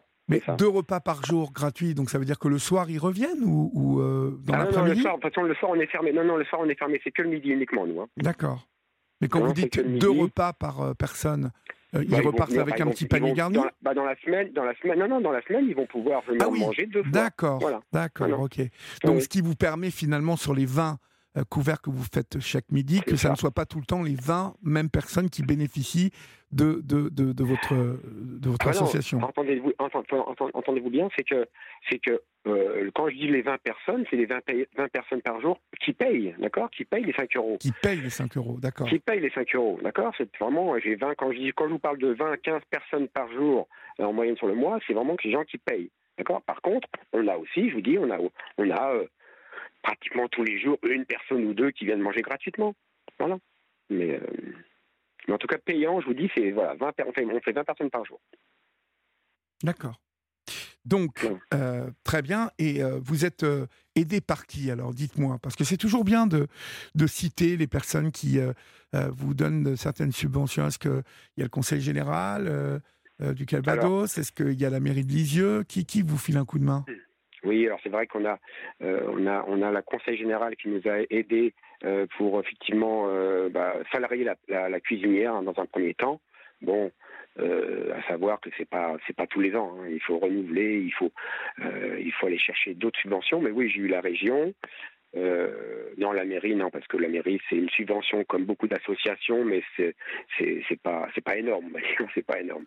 C'est vraiment euh, voilà ce qu'il nous faut. Il faut, vous savez, pour un pour un salaire pour pour pour quelqu'un, c'est c'est 20 c'est 20, 20 000 par an. Donc c'est voilà. Donc donc les subventions euh, de la mairie non vont pas jusqu'à là. Et on a on a d'autres on euh, prestataires extérieurs que, j'ai été chercher, si vous voulez, on monte, il y a des dossiers hein, qu'on monte. Et puis, euh, par exemple, cette année, j'ai réussi à convaincre Vinci, Vinci qui, qui vont effectivement nous subventionner un montant pour cette année. D'accord. Hein Très bien. Bah, écoutez, bravo Jean-Michel. c'est quand même une, une superbe initiative et je vous en félicite. Hein. Il faudrait que ce type d'initiative euh, se multiplie un petit peu partout en France. Ça permettrait d'aider parce que j'ai cru comprendre que il y avait quand même de, grands, grands besoins euh, et que cette situation elle est croissante, bien évidemment, en France. Donc, euh, vous, pouvez, vous pouvez me donner le nom de votre resto et, votre adresse quand même pour celles et ceux qui ne le connaissent pas encore? Alors, ça s'appelle Soli Self. Ça s'appelle Soli comme solidaire et un self comme un self. Soli Self. D'accord. Et c'est au 9, c'est au 9 rue du Carmel à Lisieux. Voilà, 9 rue du Carmel. 9 rue du Carmel à Lisieux. Vous qui nous écoutez, qui vous êtes dans la région, si voilà, vous avez euh, euh, besoin des besoins, hein, si vous n'avez pas beaucoup de sous. Et, la, petite cerise sur le gâteau, c'est que cette année, euh, on fait le Noël. Alors, on est en, en, relation avec le Secours catholique, qui ont des familles hein, avec des enfants en difficulté. On va faire un Noël tout frais payé avec les cadeaux, le repas de Noël. Enfin voilà, ça c'est aussi ça, c'est le, c'est le petit plaisir et c'est le, voilà, c'est, ce qui nous fait aussi. Euh, c'est ce qui euh, vous fait du bien avec votre grand cœur, Jean-Michel. Ouais, ouais, on essaye, on essaye en tout cas. Mais on reçoit beaucoup aussi. Hein. On reçoit ah, mais je, n'en doute pas. Beaucoup de rencontres et, voilà. Bravo mm. Jean-Michel, on vous embrasse bien fort. Merci mille fois pour euh, nous avoir appelé ce soir. Et puis on mettra toutes vos références sur notre page Facebook, bien évidemment. Merci. Bonsoir. Merci beaucoup. Bonne fin de soirée. Au revoir. Vous aussi, venez vous confier à Olivier Delacroix au 01 80 20 39 21. Il est 23h44. Vous pouvez, euh, vous aussi, euh, nous appeler au 01 80 20 39 21 et euh, vous raconter. Vous pouvez nous raconter ce dont vous avez envie, chers amis, et peut-être aurai-je le plaisir euh, de vous écouter tout à l'heure. Euh, autre rendez-vous que je vous donne historiquement vôtre avec Stéphane euh, Bern. Stéphane Bern qui du lundi au vendredi de 15h à 16h vous fait le récit d'événements, de lieux et de personnages qui ont façonné l'histoire. Demain, Stéphane Bern retrace l'histoire de Nelly Jacquemart, la collectionneuse de la belle époque. Euh, pour cela, il aura comme invité Pierre Curie, historien de l'art, conservateur du musée Jacquemart. André à Paris, co-auteur de Nelly Jacquemart, artiste et collectionneuse La Belle Époque, aux éditions Vendémiaire. Historiquement vôtre de Stéphane Bern, avec Stéphane Bern, c'est du lundi au vendredi de 15h à 16h. Et attention, soyez euh, attentifs parce que le jeu européen iPhone arrive dans quelques minutes. Mais en attendant, nous accueillons Maria. Bonsoir Maria. Bonsoir Olivier. Bonsoir. D'où nous appelez-vous Maria? Alors je vous appelle de l'île de France. Oui. Et quel âge mhm. avez-vous? 70.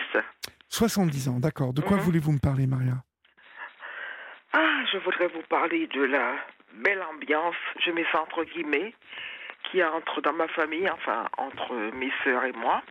Oui, vous êtes combien de sœurs Alors nous sommes deux, nous sommes trois sœurs et un frère. Trois sœurs et un frère, d'accord. Oh oui. Mhm. Et je trouve que la situation est très très douloureuse en fait pour moi. Que se passe-t-il? Euh, Oui, avec depuis le mois de d'août, je n'ai plus de relation avec ma sœur et on ne se parle plus. Et je l'ai rencontrée il y a 15 jours chez une cousine. Oui. Et alors, j'étais déjà, j'étais déjà arrivée, elle est venue, elle m'a fait, elle m'a dit bonjour. Alors nous avons passé, nous avons, c'était un dimanche, nous avons pris un repas chez cette cousine. Oui. Et alors, elle était assise à côté de moi, et alors on ne s'est pas dit un seul mot. Seulement à un moment, je lui ai demandé le prénom de quelqu'un qui était en face, enfin, un jeune homme que je ne connaissais pas. Elle me l'a dit. Et évidemment, la conversation était très bien avec la cousine, son mari, Oui. euh, le couple qui était là, ça s'est très bien passé, mais avec ma sœur, rien du tout. hein. C'était, c'était. euh, Et puis alors, quand elle est partie vers 16h, c'était le, le déjeuner, quand elle est partie vers 16h, 17h, Oui. ma cousine a été la raccompagnée à l'arrêt du bus, Mhm. et puis lui a demandé, est-ce que tu ne... Parce que j'avais dit à ma cousine qu'on ne se parlait pas. Alors ma cousine lui a demandé, alors tu ne parles pas à ta sœur Elle a dit non, je n'ai rien à lui dire. Mais qu'est-ce que s'est-il passé entre vous et votre sœur, euh, Maria? Oh, ça fait... Enfin, moi j'ai une lettre sous les yeux. Je ne pensais pas être appelée ce soir, mais j'ai une lettre sous les yeux que j'ai envoyée, c'était au mois de mars 21. Oui. Et alors je lui parlais de, de notre relation. J'avais l'impression que nous étions sur un bateau ivre, Oui. à la dérive, et que nous étions tous écabossés de la vie. Je sais ce que je lui disais. Et que euh, on devrait se débrouiller pour, avant la fin en fait, pour essayer de... de, De de- réparer. oui, de se tenir... euh, Je dis, je tiens ma tête hors de l'eau en fait. Mais vous voulez me la lire, cette lettre? Ah oui, je veux bien, oui, oui. Comme ça, tout le monde comprendra le fond de votre pensée déjà. Ah oui, oui, oui, oui, oui. Alors, Alors- allez-y, on vous écoute. Alors je lui dis, cher, blabla, Mhm. je ne peux parler qu'en mon propre nom, mais je pense que nous sommes tous des handicapés de la vie, que nous ont, euh, que nous ont fait subir notre père et notre mère, que la positivité mettait en danger. La passivité mettait en danger. La passivité de notre mère mettait en danger. OK? Oui. Et le père était assez violent. Il était violent. Oui, il était violent. J'ai l'impression que nous étions sur un bateau ivre, à la dérive, et que nous avons beaucoup de chance d'être encore en vie, mais tous, tous bien cabossés. On est tous cabossés. Maintenant donc, euh, à nous de nous débrouiller avec les, avec les moyens du bord, de nous sauver vraiment avant la fin. Lorsqu'on me demande comment ça va, ma réponse est la suivante. Je tiens ma tête hors de l'eau. Cela m'a fait plaisir que tu m'invites chez toi, mais bien que je sache que notre relation à nouveau euh, renaissante ne tient qu'à un fil et extrêmement fra- fragile. Je- tu ne peux t'imaginer les nombreuses lettres que je t'ai envoyées depuis l'étranger, parce que j'habitais avant l'étranger, Oui. il y a X années, mais unique, avec uniquement un prénom sur l'enveloppe.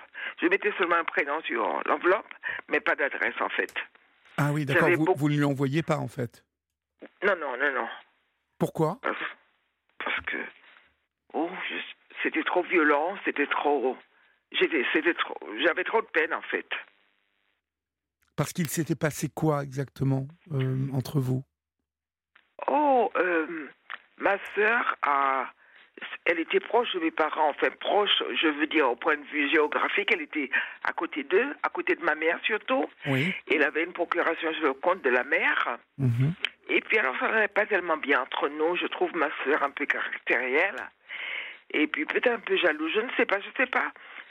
On parle de jalousie. Je, je- je dis ça aussi, mais je ne peux pas m'imaginer qu'on pourrait être jalouse de moi parce qu'il n'y a pas de raison en fait. Il n'y a pas de raison de me jalouser. Et puis alors elle avait un- une procuration sur le compte de notre mère. Oui. Et puis ce qui devait arriver est arrivé. Elle s'est accaparée du compte. Ma mère n'était pas riche, mais elle avait un peu de sous. On avait un appartement dans, à, à Paris. Oui. Et alors. euh, Elle était oui, propriétaire, votre mère, votre mère? Elle était propriétaire, oui, oui. Elle Ah était oui, bah donc il y, propriétaire avait, avant. il y avait des sous On- quand même un peu, donc. Oui, oui, il y avait un peu de sous. C'est, la, la rue a été cassée. Ça veut dire qu'on n'a pas reçu ce qu'on aurait dû recevoir, mais enfin, il y avait un peu de sous, OK? Et puis, dans le dernier appartement que ma mère a vécu, elle était, elle était locataire. Mhm. Et alors, ma sœur avait la procuration sur son compte. Et moi, je, je me suis dit non, ma sœur va se comporter. Enfin, j'ai même pas pensé parce que il y avait une aide ménagère qui me disait fais attention, ta sœur, etc. Je disais non, non, ça va pas arriver. Puis, quand ma mère se plaignait un peu de ma sœur, je disais mais on ne dit pas du mal de ses enfants à une étrangère, en fait, à une ménagère. Et puis alors, ce qui devait arriver est arrivé. Ma sœur s'est accaparée du compte et je n'ai jamais su ce qu'il y a sur le compte. Et, je sais qu'une. Elle l'a vidé, ce compte? Je, je, pense qu'elle a fait un transfert avant que la mère meure. Elle a dû faire un transfert du compte de ma mère à son compte. Ah oui, d'accord, carrément. Je pense, je pense c'est ce qu'elle a fait, mais je n'ai pas de, je n'ai pas de preuves. Hein. Oui, mais vous, vous lui en avez parlé, vous avez osé lui en parler quand même de ça ou pas du tout? Oui, oui, oui, je lui en ai parlé, mais enfin, elle dit que de toute façon, c'est elle qui s'est occupée de, des parents. D'accord, donc vous, vous n'aviez le droit à rien, et que elle, comme elle s'était occupée de vos parents, c'est à elle que revenait tout. En gros, c'est ce qu'elle vous a dit.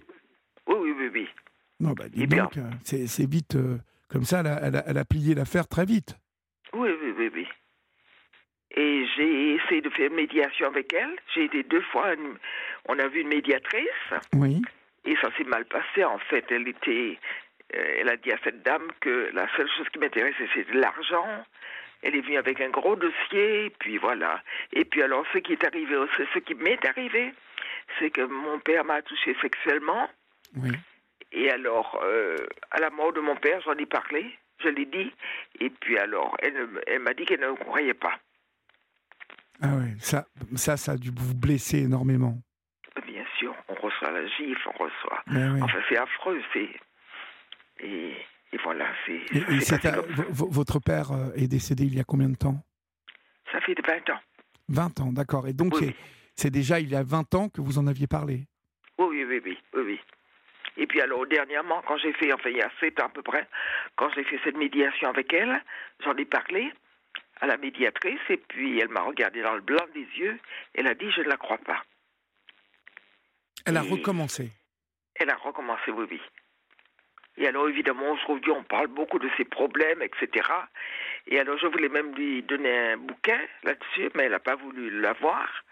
Et puis elle a des petits enfants entre temps. Et moi, je me dis que elle devrait penser différemment, me dire, écoute, excuse-moi, je t'ai pas cru, mais en, parler maintenant, elle veut pas en parler. Et puis, enfin, je sais pas. Ma sœur, elle est bouddhiste. Elle fait partie d'un mouvement qui s'appelle Sokagakai, je crois. Oui, je, je, ne connais pas. Ah oui, alors, les gens se rencontrent chacun à son hôtel, à la maison, et puis on fait des méditations, et puis alors ils se rencontrent chez l'un, chez l'autre, et alors on médite ensemble, mais je pense que cette, cette euh, philosophie dépasse ma sœur. Hein. Je pense qu'elle. Enfin, je, je, dis méchamment, je pense qu'elle ne comprend rien du tout de toute façon. Mais enfin, elle médite chaque jour, etc. Et peut-être pour elle, c'est une façon de, de tenir debout, je ne sais pas. Mais. Et alors. Euh, euh, finalement, votre frère, dans tout ça, il dit quoi? Ah, mon frère, justement, la semaine dernière, j'ai parlé avec lui. Et puis il me fait la morale en me disant oui, elle a beaucoup souffert, elle nous a servi de maman, etc. Blablabla. Bla, bla. Et moi je dis mais mais non. Et puis il me dit tu n'as pas toujours raison parce qu'on a l'impression que moi je vais très bien, mes affaires sont rangées, ma vie est rangée, etc. Mais j'ai galéré beaucoup. Mais évidemment je je, je suis pas quelqu'un qui montre euh, je ne suis pas une pleureuse, je n'ai pas. Enfin, je me débrouille, voilà. Et alors, euh, mon frère m'a fait la morale, etc.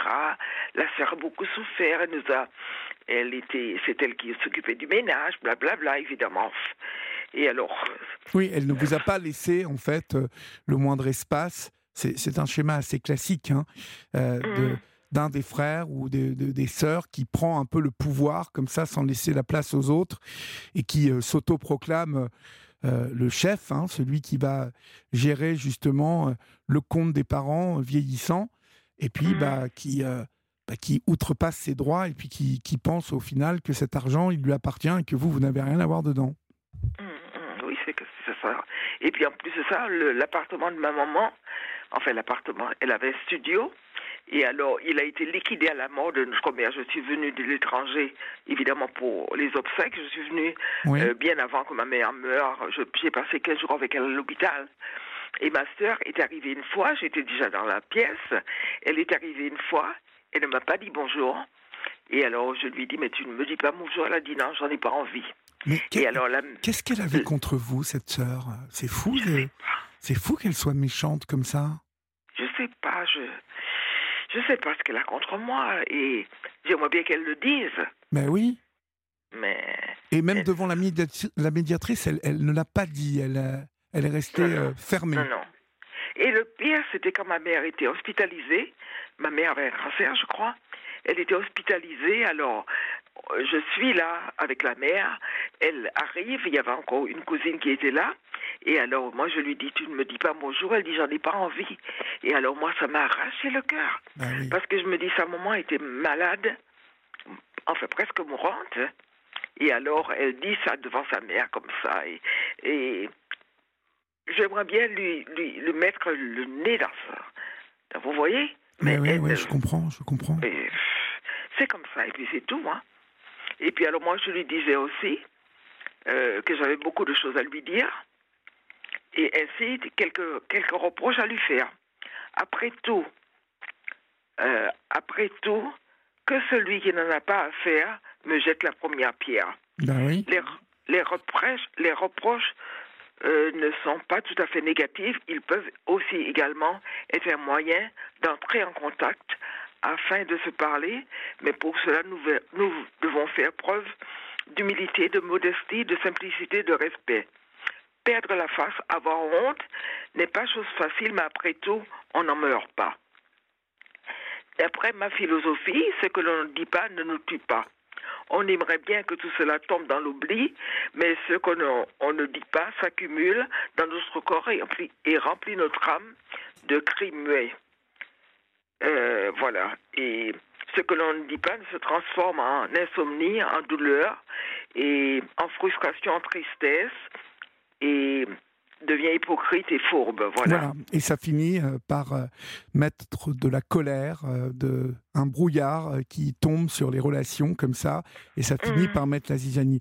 On va marquer une pause, Maria, Oui. et on vous retrouve Mhm. tout de suite après, d'accord? Ok, À ok, tout de merci suite. beaucoup. Merci. Europe 1, la libre antenne. Olivier Delacroix.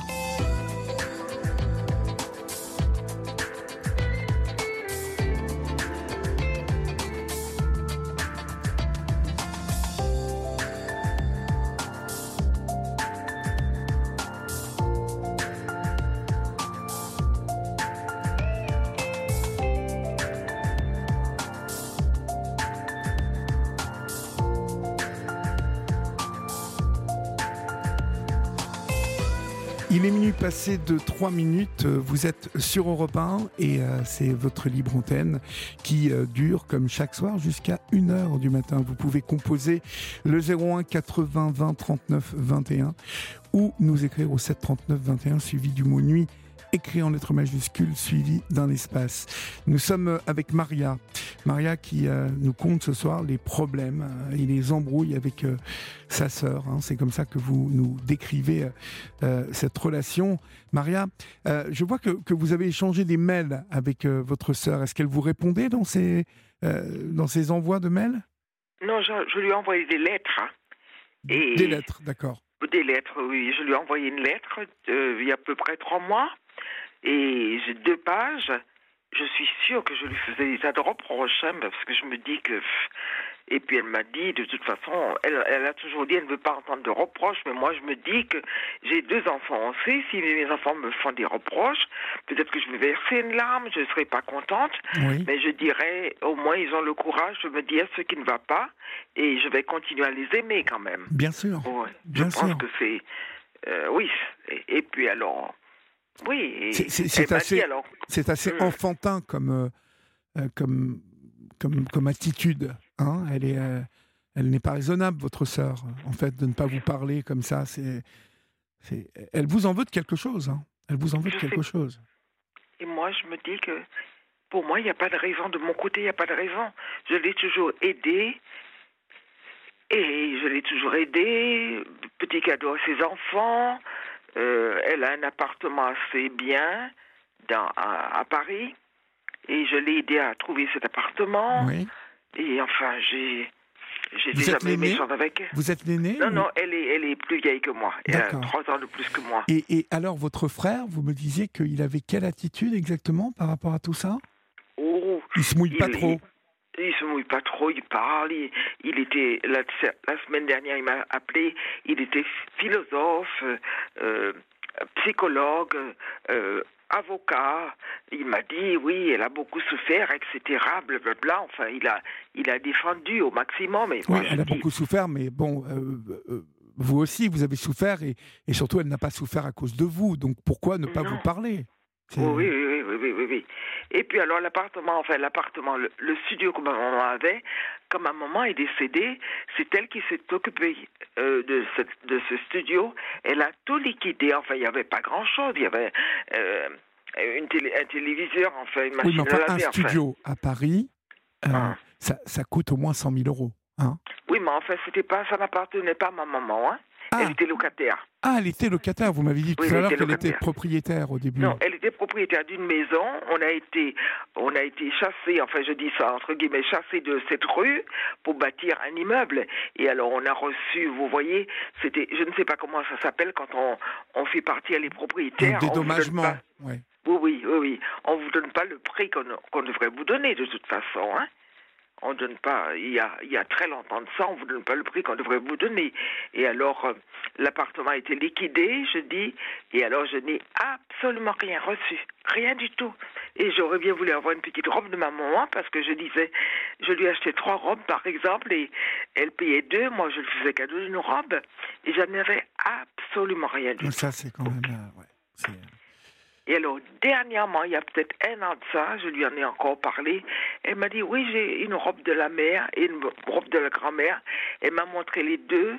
Et puis alors, elle m'a donné la, robe de ma mère. Mais en fait, j'ai pris la robe de ma mère en me disant Ah, Qu'est-ce que tu vas en faire, en fait? Et j'ai même pas reconnu la, la, la robe que je lui avais achetée, en fait. Vous voyez Je voulais la voir dans cette robe que j'avais achetée, etc. Bon, enfin, voilà. C'est comme ça. Et euh, je dois aussi vous dire, ma soeur m'a dit pas mal de méchanceté aussi. Il y a quelque temps, elle me disait, une fois, elle m'a dit, ton, ton fils ressemble à un homosexuel, par exemple. Ton fils, quoi? Mon fils ressemble à un homosexuel. Ah bah dites donc, elle est sympa, votre sœur. hein. Oui. Et dernièrement aussi, elle a euh, euh, sa fille et son beau-fils qui ont un jardin partagé. Alors moi, curi- curieuse comme je suis, je lui disais, oh, j'aimerais bien aller dans le jardin partagé, parce que tout le monde en parlait beaucoup. Et puis elle m'a dit, non, ils ne veulent pas que tu viennes. Et moi, je me dis, si, si c'est vrai que sa, sa fille et son beau-fils ne voulaient pas que je vienne, ok, elle devrait même pas me le dire. Mais non, mais elle est méchante. Elle est méchante. Et alors, j'arrive pas à comprendre sa méchanceté. Et, et- et vous le lui avez demandé en frontal euh, qu'est- Qu'est-ce qui se passe? Qu'est-ce que tu as avec moi? Que se passe-t-il? Oui, alors quand je lui ai écrit cette lettre, je lui ai écrit une lettre de deux pages. J'aurais, j'aurais pu écrire dix pages, mais c'était de deux pages. Je me suis, j'ai quand même osé de mettre son adresse, etc. Et puis alors je l'ai vu, je lui ai téléphoné trois semaines après. Je lui ai dit alors tu as reçu ma lettre Elle m'a dit oui. Alors je dis alors? Elle me dit je ne l'ai pas lue. Ah, j'en étais sûr qu'elle vous avait répondu ça. Mais elle l'a lu, elle l'a lu, hein, vous savez. Oui. Ah Bah oui, elle l'a lu, bien évidemment. Et Mais moi, vous je- savez, vous savez, je vais Hum. vous dire, Maria, il y a des Oui. gens qui euh, euh, n'ont pas la capacité, comme ça, de, de pardonner. Euh, alors, de pardonner. Là, en plus, il n'y a, rien à pardonner. Elle vous en veut pour je ne sais quoi, euh, parce que vous avez osé, sans doute à un moment, poser des questions sur la succession de votre maman, ce qui était tout à fait légitime et normal. Mais dans la tête de votre sœur, voyez-vous, eh bien, ça n'était pas normal. Et donc, il y a des gens comme ça qui décrètent qu'ils ont raison. Ils pensent que leur parole est comme les saints évangiles. Et, euh, tiens d'ailleurs, à ce propos, nous avons ce soir euh, la chance d'avoir reçu un SMS de Sainte Thérèse de la Cano. Euh, et on, on lui souhaite un futur bon week-end. euh, parce que les week-ends ont l'air d'être difficiles. Alors, bon, on, on lui souhaite le meilleur pour son week-end prochain. Mais euh, il, y a, il y a des personnes, voyez-vous, qui sont, qui sont courtes intellectuellement, qui, qui, n'ont- qui n'ont pas les moyens ou les, les capacités de, de raisonner. Euh, et, et qui, euh, de par ce comportement, nourrissent colère et méchanceté. Vous voyez? Euh, Ils sont comme ça. Et, et c'est extrêmement difficile à, à, à accepter lorsqu'on est, euh, comme, comme je, je semble vous percevoir, comme quelqu'un de sensible, quelqu'un de gentil. euh, vous n'êtes pas méchante en tout cas. Et, et puis voilà, vous avez, euh, vous avez atteint un âge adulte où euh, ce genre de, de, de- d'embrouille un, un peu idiote, euh, enfin en tout cas euh, un peu d'adolescent, n'ont aucun intérêt pour vous et, et- et l'effort que vous faites en permanence depuis des années, euh, bon, je, je ne pense pas malheureusement hein, Mhm. que cela portera ses fruits. Parce que votre, votre sœur semble vraiment méchante en fait. Voyez? Oui, enfin, j'ai j'ai dit, pour moi, c'est difficile de penser qu'elle soit méchante, vous voyez? Mm. Elle est, je dis, elle est J'entends. gentille. Elle J'entends. est fausse gentille. Euh, Par exemple, quand on va chez elle, je vais passer du côté de chez elle, je vais lui dire alors, oui, viens, il y a, y a un petit repas, je vais participer au repas. Et même si je, vais, par exemple, le soir chez elle, je vais rester assez longtemps. Je serai là-bas à 11h30. Elle va jamais me dire, mais reste. Elle va me dire, tu n'as pas peur de partir à une heure pareille? Alors je lui dis, non, non, non, de toute façon, le, le jour de la mort est déjà programmé. Mais elle me dira jamais, j'aimerais bien qu'elle me dise, mais Bah, reste, reste, reste. dors là et puis tu rentreras demain. Tu, re- tu rentreras jamais, jamais. Jamais, jamais. Non, non, non, non, non, non, non, jamais, jamais. Mais je, mais de toute façon, Oui, ça vous fend le cœur, hein, ça vous fend le cœur, ça. C'est affreux parce que moi, je me trouve, je suis dans une espèce de colère, dans une espèce de peine, tout un peu mélangé, vous voyez. Et et il y a mon fils qui avait son anniversaire le 8 euh, septembre. Normalement, elle appelait une fois de temps en temps, hein. Mais elle n'a pas appelé, par exemple, pour le 8 septembre. Oui. Pour, ou bien, elle n'a elle plus de relation avec lui non plus. Et je me dis, mais les enfants n'ont rien à voir là-dedans.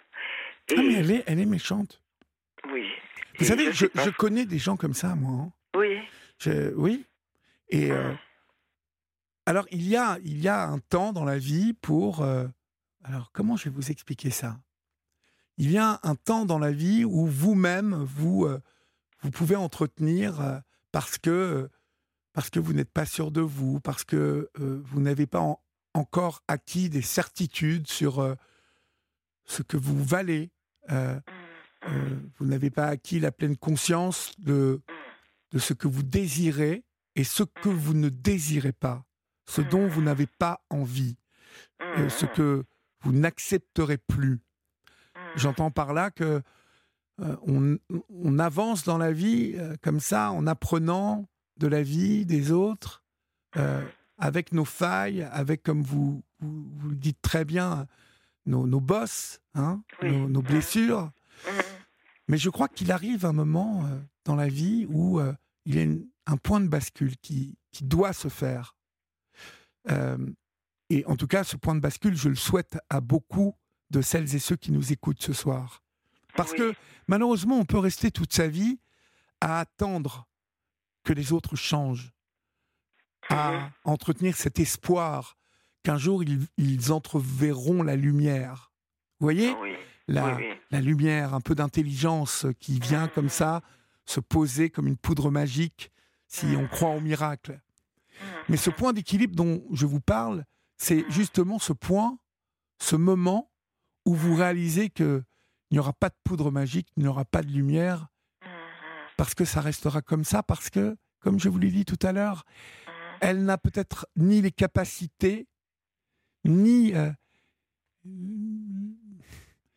Oui, la réserve émotionnelle, vous voyez, le- le- le- qui Oui. peut l'amener d'un seul coup à, à, à- à réfléchir autrement. Vous voyez Elle est, elle est bloquée, euh, arc-boutée, euh, avec ses ergots euh, tout euh, dressés comme ça, euh, persuadée qu'elle est dans son bon droit. Euh, et et, et, euh, vous savez, souvent, bon, je parle de mon père qui, qui me disait, tu sais, bon, les cons, Bon, il me dit, les cons, tu verras, tu seras amené à en croiser en permanence dans ta vie. Et puis tu verras qu'il y a un grand, un grand avantage à tirer de ces situations où tu croises des cons, parce que un con qui s'ignore et qui te prend pour un con fait que tu pars avec un avantage certain sur lui, puisque il ne doute de rien, et comme il te prend pour un con sans savoir qu'il est con, euh, bon, eh ben, on est dans le même type de schéma. Vous voyez, ces gens qui sont un peu limités et qui ne doutent pas parce qu'ils ne savent pas qu'ils sont limités. Que voulez-vous que voulez-vous aller chercher de plus, en fait? Oui, j'ai l'impression d'avoir fait le tour, j'ai l'impression de comprendre beaucoup et oui, de choses. Et à un moment, Maria, il va falloir que vous arrêtiez de souffrir oui, oui, et de, ren- renvoyer tout le monde dans son coin Oui, et puis de faire votre vie avec oui. vos enfants, avec euh, les gens lumineux qui peuvent vous entourer. Parce que la famille, c'est aussi euh, euh, quelque chose qui peut être magnifique, lumineux, mais ça peut être aussi euh, sombre, chiant et, euh, Oui, oui, et oui, barbant. Et, euh, pff, et puis à un moment, euh, le sang euh, voilà, ne nous relie pas euh, pour l'éternité, euh, vu que nous redevenons poussière. euh, voilà, prenons conscience tout de suite de ça. Et ce point d'équilibre dont je vous parle, c'est ce point-là qui, qui, qui- qui est, à trouver à un moment dans sa vie. Et généralement, Oui. on le trouve, euh, voilà, on le trouve un peu plus tard dans notre vie, quand on devient vraiment adulte, euh, oui. quand on Enfin, a élevé nos enfants. Vous voyez, Oui. voilà les, les- J'ai l'impression d'être assez consciente. J'ai beaucoup lu, j'ai- mais je voudrais comprendre. Et je suis, je dois dire aussi, c'est mon défaut de caractère. Je suis un peu têtue de ce côté-là. Je voudrais peut-être la forcer à parler. Vous voyez, c'est un Oui, peu ça mais aussi. je viens de vous Et le dire. affreux. Vous Je vous me- je entêtez. suis- Oui, je, je me rends compte de ça. Voilà, vous vous Je me rends entêtez. compte de ça, de ma bêtise. Je me sens aussi bête, aussi idiote. Non, ça n'est pas de la bêtise. C'est- Ça n'est pas de la bêtise. C'est euh, c'est simplement, euh, comment vous dire, de la miséricorde un peu. Vous êtes euh, sans doute quelqu'un de sensible et vous, vous essayez toujours de voir le côté euh, plein du verre plutôt de voir le côté vide. Mais là, malheureusement, le verre est, est- est vide complètement. Il n'y a même pas un petit fond euh, dans ce verre. Il y a, c'est froid et sec. Vous voyez? Mm, et, mm. et- et Bon, votre sœur ne changera pas? Oui, je sais ça. Pour qu'elle aille, pour qu'elle aille vous dire que votre fils fait homosexuel, enfin. Comment même pouvez-vous accepter ça, euh, Maria? Euh, À 70 ans, mais, mais, mais- mais- mais- comment on peut dire des choses pareilles, en fait? Oui, oui, oui, oui. Et puis, vous euh, dis- vous n'avez pas accepté ça? Oui, oui, oui. Au nom de quoi devez-vous accepter ces méchancetés? Dites-moi. Au nom du fait que euh, c'est votre sœur et que la famille, c'est sacré. Mais la famille, c'est pas sacré. La famille, elle est sacrée si. Ma famille, vous savez, elle est sacrée euh, si elle, elle, elle brille, si elle est amour. Là, elle a du sens, la famille. Là, euh, la, la famille. Mais, mais moi, je connais plein de gens dont la famille euh, est une source d'ennui profond et de, et de, et de, de bêtises euh, qui entraînent colères et rancunes, autour souvent en plus de l'argent et des héritages et de, et Oui, de la jalousie. Et de... Alors, Et on a le choix. On a le choix de, de perdre son temps ou de ne plus, de ne plus le perdre. Oui, oui, oui, oui. Et, et l'autre, enfin, je vais vous dire deux mots de l'autre sœur qui habite très loin. Et alors, euh, une fois, m'a téléphoné, en fait, je la laisse m'appeler parce que je, je ne sais jamais dans quelle humeur qu'elle sera. Elle est assez intelligente, etc. Bon, belles études, blablabla. OK. Et alors, elle m'a téléphoné il y a peut-être euh, deux mois de ça. Elle, a, elle insiste, elle me parle de la politique, de ceci, de cela. Mais alors, pendant 50 minutes, je dis, écoute, j'ai pas envie de parler de ça, j'ai pas envie de parler de ça, etc. Elle a insisté, et puis j'ai dit, écoute, on arrête avec ça.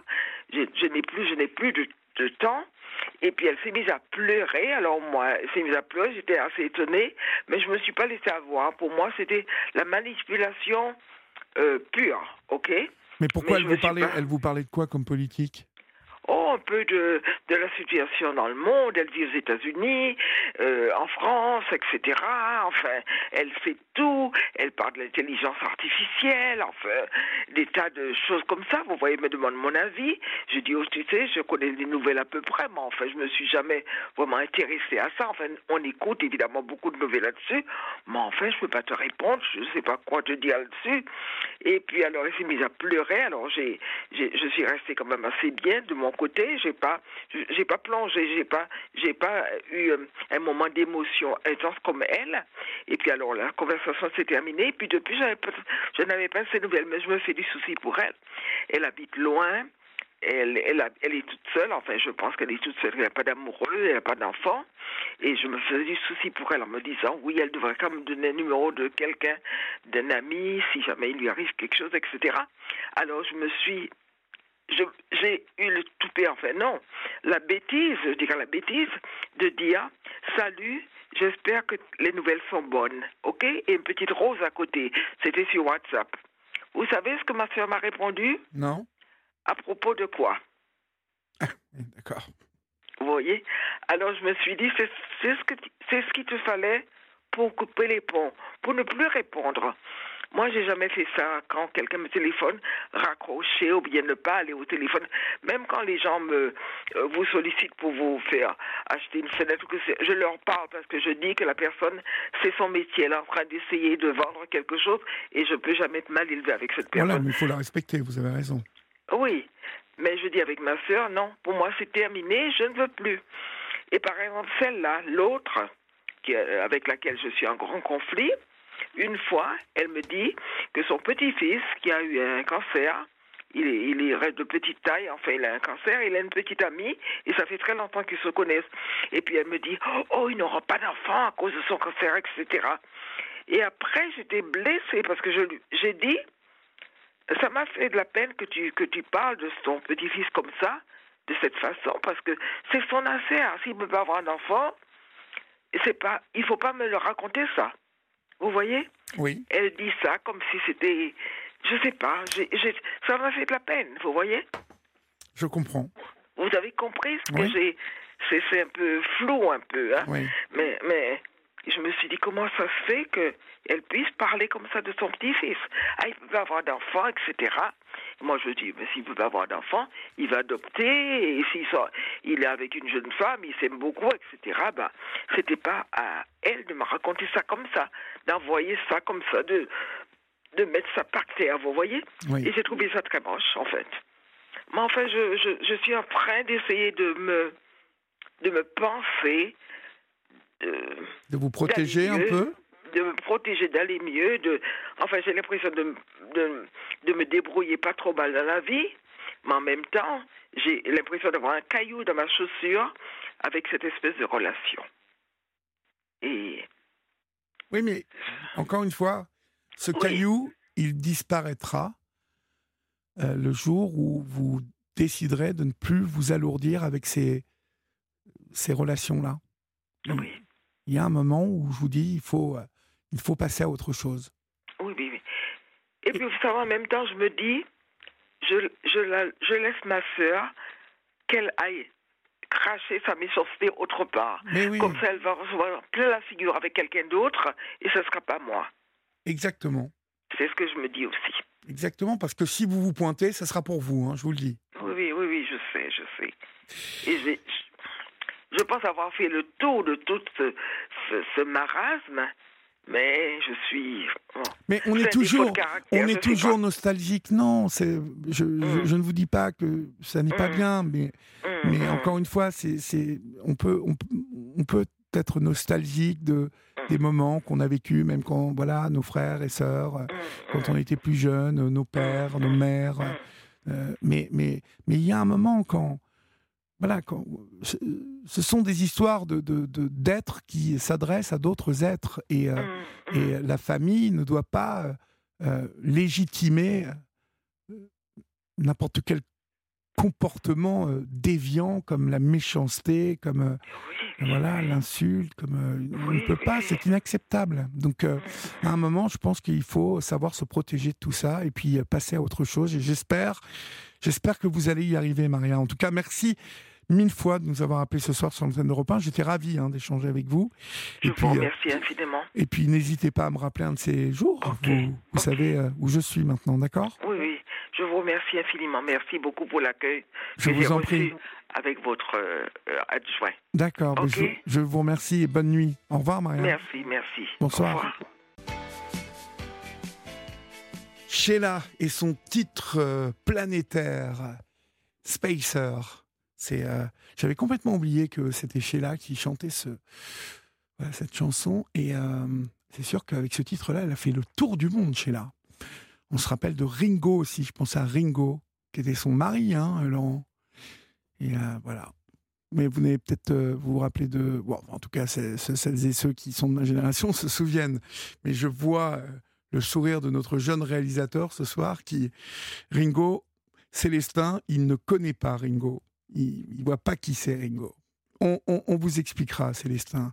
Vous resterez en débrief et on vous fera un petit exposé sur Ringo. On accueille Ben maintenant sur la libre antenne d'Europe 1. Bonsoir Ben. Oui, bonsoir Olivier. Bonsoir. Ça va très bien et vous? Écoutez, je suis déjà très honoré de vous avoir au téléphone et d'échanger avec vous ce soir. Ah, c'est très gentil. un vrai plaisir. Merci beaucoup.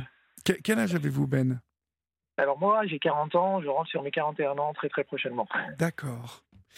De quoi voulez-vous me parler, mon cher Ben? Alors écoutez, euh, Olivier, je, vous, euh, je veux vous parler de, de la société d'aujourd'hui, où je suis en même temps très attristé par, euh, par, par la société d'aujourd'hui et surtout en colère, très en colère. Très en colère, puisque je suis français de confession musulmane. Oui. et je, je peux vous dire qu'aujourd'hui, la société va très très mal. On est dans un repli sur soi. Et c'est ce qui fait peur, en fait, ce repli sur soi. Et je pense que je ne suis pas le premier à le dire et je ne serai pas le dernier à le dire. Euh, on mélange tout aujourd'hui en France. On mélange beaucoup, beaucoup de choses. On mélange la religion, la politique, euh, et, ça fait aujourd'hui euh, un repli sur soi. la montée de la xénophobie qui est juste hallucinante. Oui. Et c'est bien dommage pour, pour ce beau pays qui est la France aujourd'hui, cette France multiculturelle.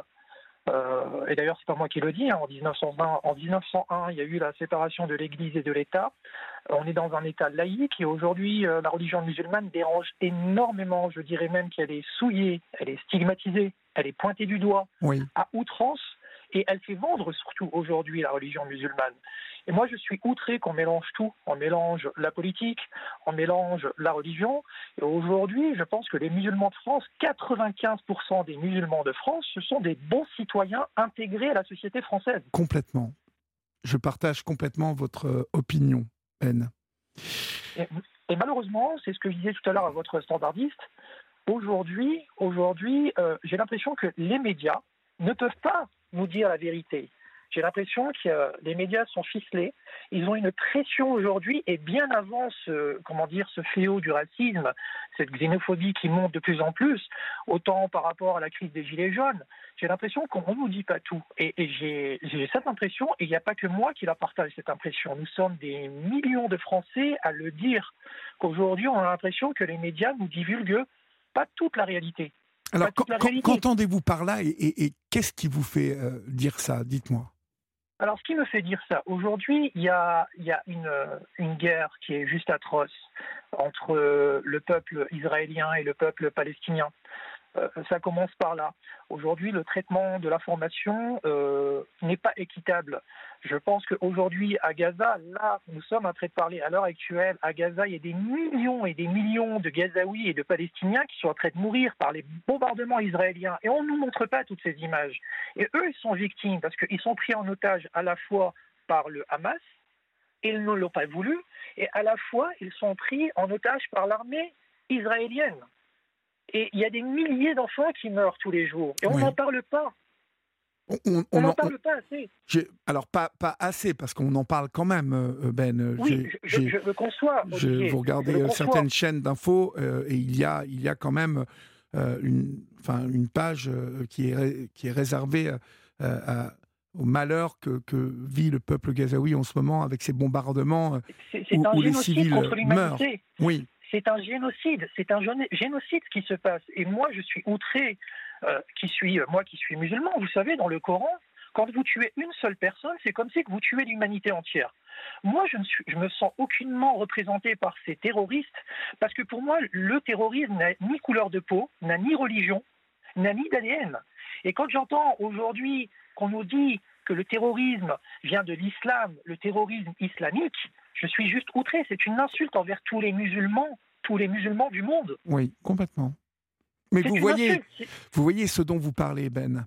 Euh, nous en parlions tout à l'heure avec un auditeur de confession musulmane aussi qui nous a appelé euh, et, nous évoquions euh, justement la, la gêne de, de, la communauté musulmane aujourd'hui dès qu'il y a un attentat, dès qu'il y a un fait divers reliant des personnes d'origine algérienne, marocaine, tunisienne.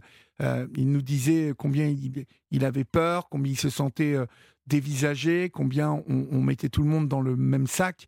Euh, finalement, il y a aujourd'hui une masse euh, qui euh, prend l'info comme ça, l'info premier degré, et qui ne cherche pas plus loin que le bout de son nez. exactement, Olivier. Aujourd'hui, si vous voulez, aujourd'hui, la société est, devenue binaire. Soit vous êtes pour un camp, et donc vous êtes contre l'autre. Mais, mais, pourquoi, Olivier? Parce que malheureusement, comme vous dites, on ne cherche pas plus loin que son nez. Euh, il faut prendre la, une information, il faut toujours la prendre avec beaucoup de recul. Vous savez, énormément de recul. Et d'ailleurs, c'est pas moi qui le disais. Le général de Gaulle disait que la plupart des Français sont des moutons et des veaux.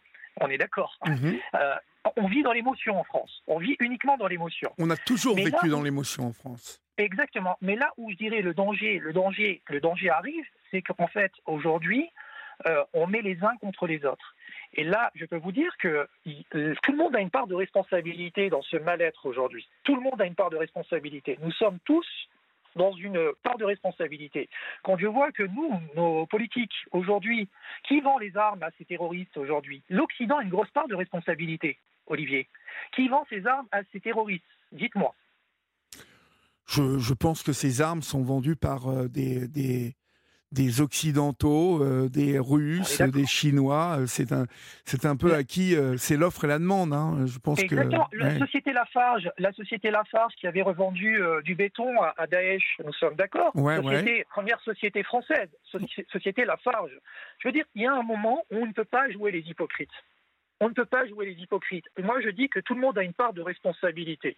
Lafarge, a été condamnée hein, pour ça, d'ailleurs. Oui, elle a été condamnée, mais c'est quand même gravissime, Olivier. gravissime, la gravissime. Première société de béton en France qui revend du béton à Daesh. Oui. On est d'accord oui. Aujourd'hui, on nous dit que Daesh a été créé par qui? C'est comme le Hamas. Qui a créé le Hamas? Le noyau, le noyau du Hamas, c'est l'Israël qui a, qui, qui a, qui a inventé le Hamas. Nous sommes d'accord ou pas, Olivier? Alors ça, je ne vais pas m'avancer parce que je ne, je ne connais pas assez bien. Qu'entendez-vous par c'est Israël qui a inventé le Hamas Alors, l'Israël a créé le Hamas a créé le Hamas pour avoir enfin euh, un parti, un parti politique pour les Palestiniens. On a endoctriné les Palestiniens, nous sommes d'accord pendant les élections, en faisant croire que le Hamas va leur donner un État, euh, un État, euh, comment dire, un État palestinien de reconnaissance légitime. Aujourd'hui, euh, bah, le Hamas ne représentant rien les musulmans, ne représentant rien le peuple palestinien. Et aujourd'hui, ce qui se passe en Palestine, moi, ça, ça m'écœure. Ça m'écœure du plus profond quand je vois des enfants bombardés, des enfants. Mais il y y a plus d'enfants aujourd'hui qui meurent en Palestine que d'adultes.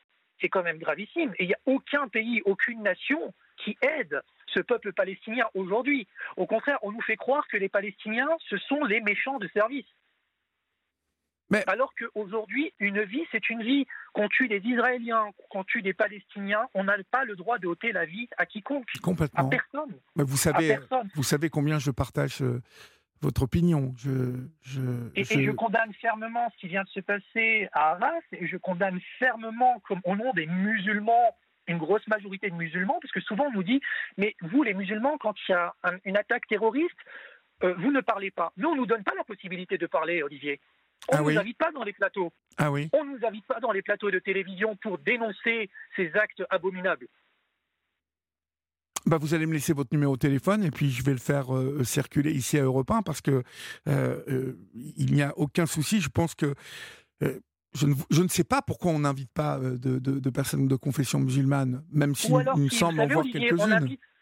Ou alors on invite, alors je vais vous dire une chose, on invite le, ah, excusez-moi, on invite le français ou la française qui était euh, carrément euh, en perdition totale dans la société, qui n'avait euh, ni de quête spirituelle et qui s'est reconverti à la religion musulmane, mais qui s'est reconverti dans une religion en fait qui ne représente pas les musulmans. Ils vont carrément, regardez ce qui vient de se passer à Arras, c'était un russe reconverti à la religion musulmane, on est d'accord. En fait, c'est des gens qui sont en perdition, ces gens-là. Et c'est ces gens-là qui nous font tort, à nous, les musulmans, aujourd'hui. Complètement, Qui nous font tort et qui vont dans les extrêmes. Vous savez, il y a toujours eu des extrêmes. Dans chaque religion, il y a toujours eu des extrêmes. Que ce soit dans la religion catholique, dans la religion juive, dans la religion musulmane. Mais aujourd'hui, il y en a marre, et je vous le dis sincèrement, il y en a marre de parler. Je ne vais pas vous citer deux chaînes d'infos qui tournent l'info en boucle 24 heures sur 24, 7 jours sur 7. Euh, mais il n'y a pas un jour où on ne parle pas des musulmans. C'est comme ce qui s'est passé par rapport à l'histoire de l'abaya. Alors l'abaya, qu'on soit pour ou contre, nous sommes d'accord. Aujourd'hui, il y a des, des, comment dire, des problèmes plus importants que ça, l'harcèlement scolaire on n'en parle pas. Les, les, les, classes euh, en surcharge, les profs qui n'ont pas du tout les moyens de travailler, et on nous a sorti la baya. Alors on nous a sorti les vieux, euh, les vieux dossiers du placard, c'est comme il y a trois ans de ça, c'était le bikini. Il y a un moment où les politiques ont une grosse part de responsabilité, et là où c'est dangereux, c'est pour nous, les citoyens aujourd'hui, se replier. Et moi, Aujourd'hui, j'ai peur dans trois ans, dans quatre ans, puisque je combats tous les extrêmes, c'est que le Front National passe très prochainement et là, nous allons rentrer dans une guerre civile. Alors justement, vous avez, vous y croyez, vous, à cette guerre civile Vraiment? Alors, honnêtement, Olivier, moi, je parle avec beaucoup de gens. J'ai un métier où, aujourd'hui, je parle avec beaucoup de personnes. Je peux vous dire que les intellectuels, aujourd'hui, il y en a très très peu en France. Nous sommes plus dans une société où aujourd'hui, je vous dis, hein, c'est le néant total intellectuellement parlant, où les gens sont endoctrinés, sont euh, endoctrinés pour euh, par les médias. Il ne dit pas tous les médias, attention. Hein. la preuve en est aujourd'hui, vous me donnez la possibilité de m'exprimer ouvertement et, ça fait du bien. Euh, je vous dis, la plupart des gens, c'est euh, en fait, ils se sentent représentés par les chaînes d'infos en boucle. Vous savez mhm. Et c'est ça qui fait peur, Olivier. Et moi, ce que j'ai peur, c'est qu'on on arrive aux extrêmes dans 3-4 ans. Dans, 4 ans, c'est les élections présidentielles. Ça arrive très rapidement. Et que le Front National arrive à, à passer. Et là, je peux vous dire que ça va être le déclencheur d'une guerre civile. Et moi, je le sens arriver. Je ne sais pas pourquoi, mais je le sens arriver. et nos politiques aujourd'hui, nos politiques ont une grosse part de responsabilité. Si on en arrivait à là aujourd'hui, c'est ce laxisme profond de nos politiques, je dis bien de nos politiques, et c'est cette hypocrisie à outrance. Aujourd'hui, comment voulez-vous La plupart des chefs euh, d'État français ont été chercher leur argent où? Pour la plupart, ont été chercher leur argent chez M. Kadhafi, ont été chercher de l'argent en Tunisie, euh, chez M. Ben Ali. Et, du jour au lendemain, on dit que ces gens-là étaient quoi? Eh ben, étaient des euh, dictateurs. Moi, je trouve ça aberrant et hypocrite. Moi, je, je, trouve que le niveau de nos politiques, surtout, a, a vraiment baissé, en fait. Et que, et que euh, aujourd'hui, les voix qui s'élèvent, en tout cas celles qu'on entend régulièrement le plus fort, n'ont pas le niveau le niveau intellectuel et le niveau de conscience, vous voyez, de morale. Et que, et que malheureusement, aujourd'hui, euh, certains leaders politiques sont capables, euh, pour des raisons électoralistes, de séparer encore plus, de créer euh, des, des, schismes et, et, de créer un écart entre les, entre les peuples, entre les religions, entre les, entre les gens finalement. Et, on, est passé dans une, dans une époque, vous voyez, je pense, avec euh, les réseaux sociaux, on est passé dans l'époque de l'extrême. Euh, de la déclaration extrême à chaque fois, celle qui va tabasser, celle qui va choquer et qui va heurter les consciences. Vous noterez que les voix euh, des humanistes, les voix des plus modérés aujourd'hui, ont beaucoup de mal à se faire entendre. Je vais vous dire, je vais vous citer un exemple. Je discutais avec deux amis aujourd'hui d'une radio euh, concurrente de la mienne qui hier évoquaient leur euh, vraiment le, un, sentiment de scandale à l'évocation de Karim Benzema, le footballeur, qui soutenait les victimes du peuple palestinien. Mais, mais c'est son droit, Et, c'est son droit le plus... Mais il a le droit de soutenir les, les victimes du peuple palestinien. Si dans son message il ne soutient pas les victimes du peuple israélien, c'est son problème. Mais déjà, il soutient les victimes du peuple palestinien. il n'y avait pas dans son message je soutiens le, peuple palestinien et les victimes et je hais euh, les Israéliens et c'est bien fait pour l'Israël. Non, non, il n'y avait pas tout ça. Euh, Karim Benzema aujourd'hui, euh, enfin hier, a, bon, il a fait un message qui moi ne m'a absolument pas choqué. J'aurais été capable hier, après avoir soutenu le peuple israélien, pas plus loin que mercredi dernier, dans, la manifestation qui, a lieu, dans le 16e à Paris, j'aurais très bien pu faire ce message. Euh, mais, monsieur, monsieur Darmanin, monsieur notre ministre de l'Intérieur, qui aujourd'hui interdit des manifestations palestiniennes, euh, soi-disant pour des faits de trouble, et euh, par contre, quand c'est une manifestation israélienne, on laisse faire, il n'y a aucun souci. Moi, je pense, là, c'est là le danger. Il est là le danger. À force d'interdire, on arrive aux extrêmes. Je, partage aussi votre, votre point de vue, même si je, je, vous le dis, hein, je n'ai pas peur de vous dire que les appels, les appels prononcés par euh, certains politiques français de la France insoumise euh, étaient euh, me, me, donnaient un sentiment de honte, si vous voulez, et mais complètement. Était, était un appel à manifester, mais encore une fois pour séparer les gens. aller manifester pour la Palestine, mais contre les Israéliens, ne pas reconnaître l'horreur que vous avez reconnu il y a quelques minutes euh, de ce qui s'est passé euh, euh, le week-end dernier, enfin il, y a, une semaine maintenant. Samedi dernier. comment ne pas reconnaître l'horreur partout en fait? Pourquoi, vous savez, pourquoi ne pas reconnaître l'horreur partout je, je, réitère, je réitère et je réitère pour tous les auditeurs qui nous écoutent actuellement euh, il faut arrêter, je pense qu'il faut arrêter de stigmatiser la religion musulmane et les musulmans où qu'ils soient dans le monde. Je pense que les musulmans demandent juste la paix et la tranquillité et la sérénité. Je dis bien la paix, la tranquillité et la sérénité. Aujourd'hui, nous sommes, et encore une fois, je dirais qu'il y a une partie des médias et aussi une partie des politiques qui sont responsables de cette division euh, du peuple français. Parce que moi, vous savez, quand je vais en Angleterre, quand Dieu vais aux États-Unis. D'ailleurs, les États-Unis, il y a eu euh, l'un des plus gros attentats le 11 septembre. Euh, aujourd'hui, il n'y a pas très longtemps, à New York, on appelle à faire la prière. Le vendredi, il y a l'appel à la prière à New York. Vous imaginez un peu l'avancée des Américains par rapport à nous, Français? Vous allez en Angleterre, une femme qui travaille avec le J'allais vous parler de l'Angleterre. Oui, l'Angleterre il y a des, moi, je, il y a des, il y a des, des femmes policières qui travaillent avec, bien évidemment, avec, le, bien évidemment. avec le foulard et ça ne pose aucun problème.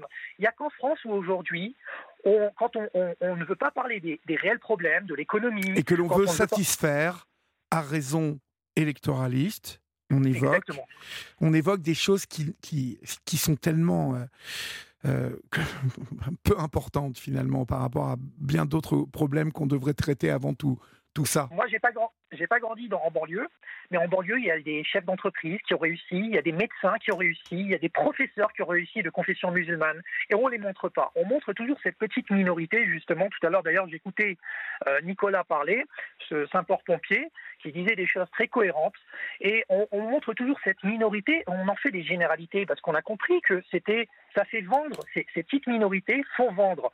Moi, je dirais qu'aujourd'hui, il est très important de ne pas confondre religion et euh, terrorisme.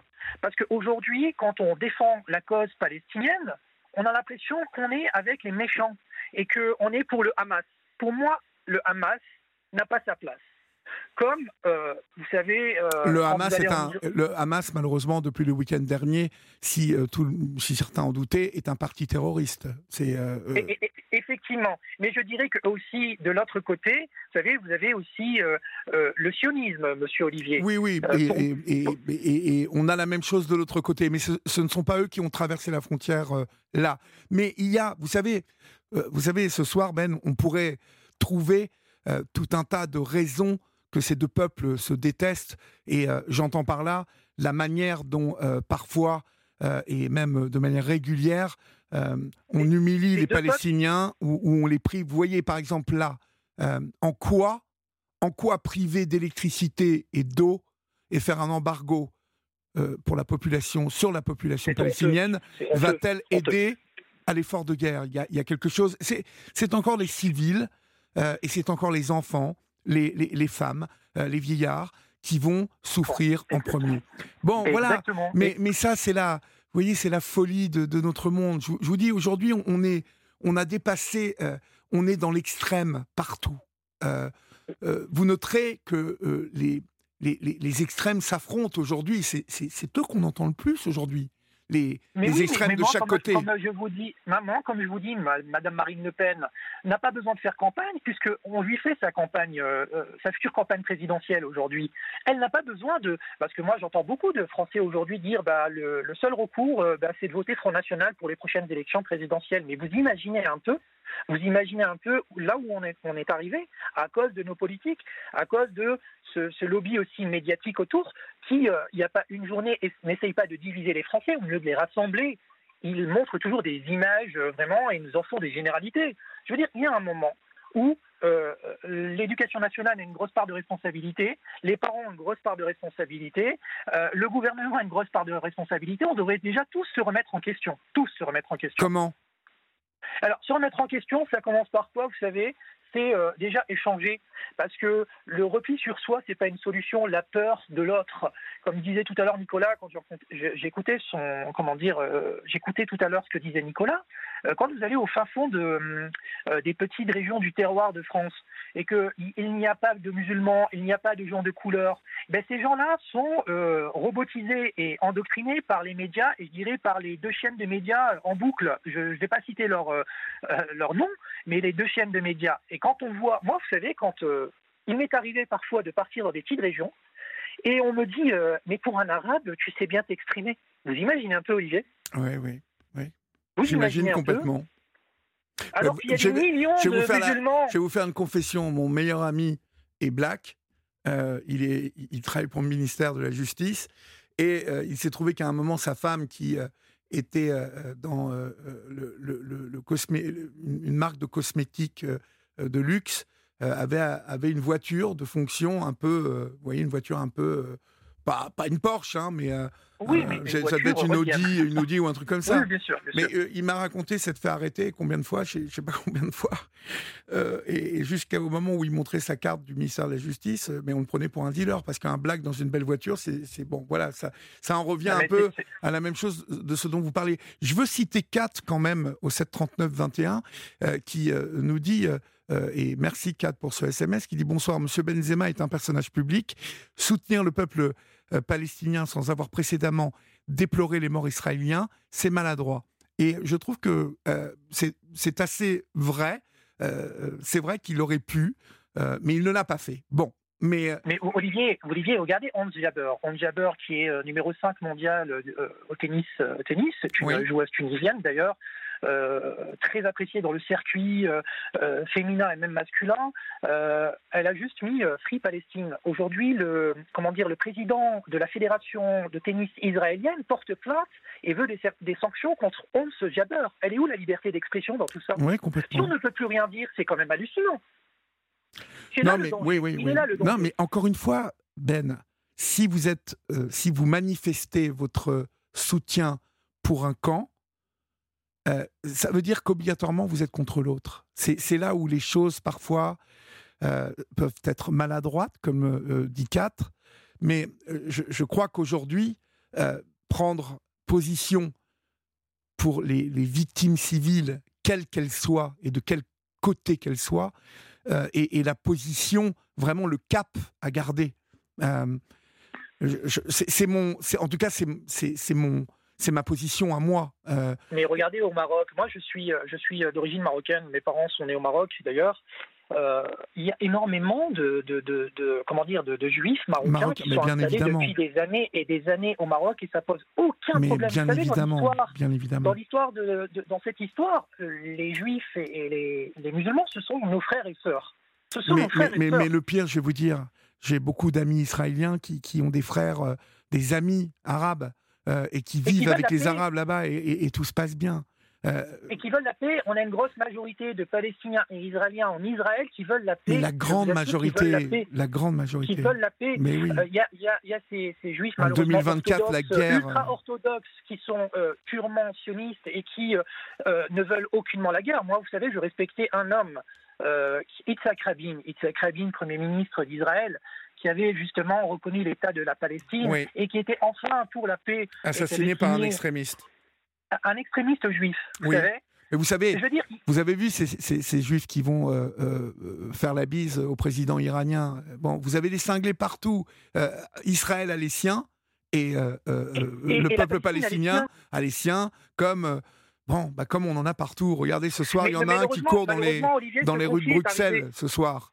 Euh, ce mec qui dans les, dans, qui, qui, qui, a tué deux, deux, deux supporters suédois ce soir, mais comment, comment en arrive-t-on à ça? Comment arrive-t-on Olivier, vous savez, c'est des gamins qui sont totalement en perdition dans la société et eux-mêmes ne connaissent même pas la religion musulmane.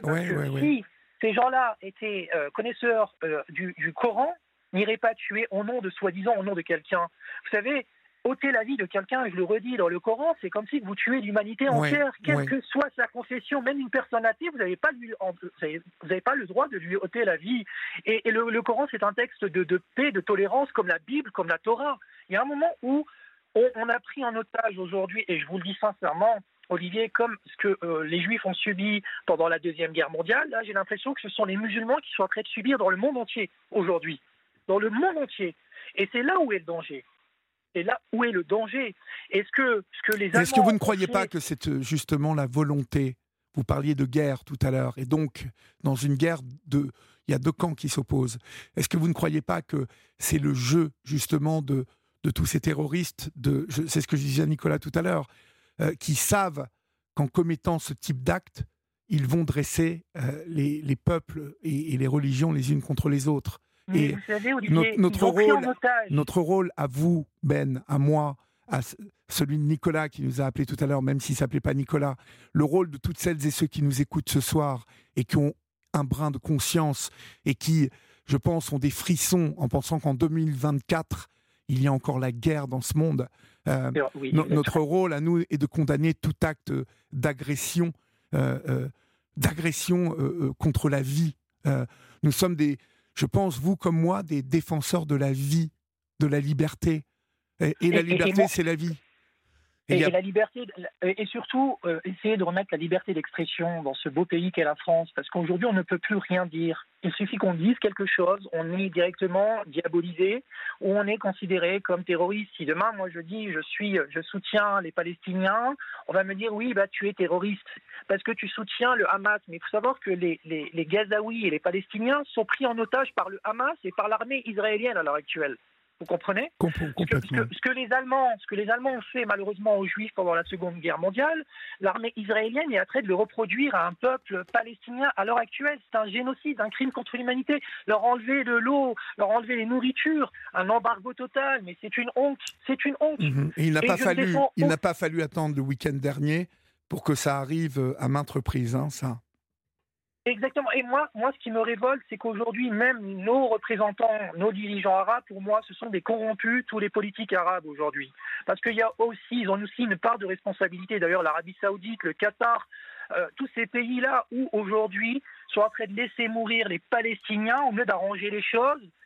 Tout le monde est absent aujourd'hui. Tous les chefs d'État arabes sont absents aujourd'hui. Oui. Et vous noterez euh, que dans votre discours, Ben, encore une fois, on ne parle encore une fois que de gens corrompus. Euh, et euh, il est bien loin le temps où on pensait naïvement que c'était toujours les gentils qui gagnaient à la fin. Hein? Non, malheureusement. Ouais, malheureusement. malheureusement, le monde d'aujourd'hui. Vous savez, Olivier, dans tout ça, j'ai quand même de Il le faut, il le faut, il le faut. Je me dis qu'il ne faut pas tomber dans la bêtise humaine. Malheureusement, aujourd'hui, la bêtise humaine, elle est, elle est propre à beaucoup de monde aujourd'hui. Euh, je, dirais que essayer d'inviter un maximum de personnes comme moi dans les plateaux télé, euh, dans les, en radio, de leur donner aussi la parole, parce que souvent on, nous représente par, par des gens qui ne sont pas dignes de nous représenter. Et je peux, je peux vous dire qu'il n'y a que comme ça qu'on pourra enfin rétablir un lien et enfin avoir une communication avec tous ces gens qui ont peut-être peur aussi de, de la différence parce qu'ils ne connaissent pas, surtout en France. je vous promets que je vais donner votre numéro de téléphone à, une de mes consoeurs qui œuvre sur cette radio aussi, et je, je vous promets que je le ferai. Je vous le promets. Mais vraiment avec grand plaisir. Parce que justement, tout à l'heure, tout à l'heure, je disais à Nicolas, euh, euh, j'étais le premier à dire, mais on n'entend pas. On n'entend pas assez les musulmans, on n'entend pas. On ne nous laisse pas la parole, Olivier. D'accord, on nous laisse pas le droit je veux bien vous croire, je veux bien vous croire. Je veux bien on ne nous laisse pas le droit de nous exprimer comme moi je suis en train de m'exprimer avec vous. Et eh ben honnêtement, il y a des millions de musulmans qui pensent comme moi, mais on ne leur donne pas cette opportunité mais vous de saviez, pouvoir s'exprimer. Vous saviez Ben qu'en appelant ici, euh, vous auriez totalement toute liberté d'expression. Vous le saviez. Effectivement, mais, mais, justement, et c'est pour ça que je vous ai sollicité, c'est pour ça que je voulais enfin sortir ce que je, voulais sortir, parce qu'aujourd'hui, nous, on nous considère quand on dit musulman est égal à terroriste. C'est malheureux à dire. Très bien, mais c'est vrai. Et euh, je, je, partage euh, euh, vraiment tout ce que vous avez pu dire ce soir sur cette antenne, Ben, et je pense qu'on partage beaucoup de valeurs communes.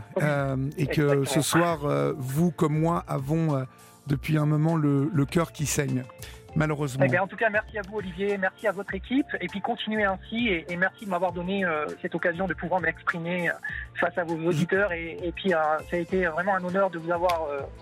voilà, et Je vous en prie, Ben. Merci et bonne continuation. Au revoir. Merci beaucoup. Merci. merci. Au revoir. Chers amis, c'est la fin de votre libre antenne. J'espère que vous aurez passé un moment particulier. Bien évidemment, ce soir, voilà, avec Nicolas, avec Ben, on a un peu parler de choses euh, dont on parle la journée hein, sur Europe 1, mais c'est la libre antenne et euh, la vie, euh, cette vie que l'on vit au quotidien, peut être aussi évoquée comme cela, comme on vient de le faire, et je trouve ça bien.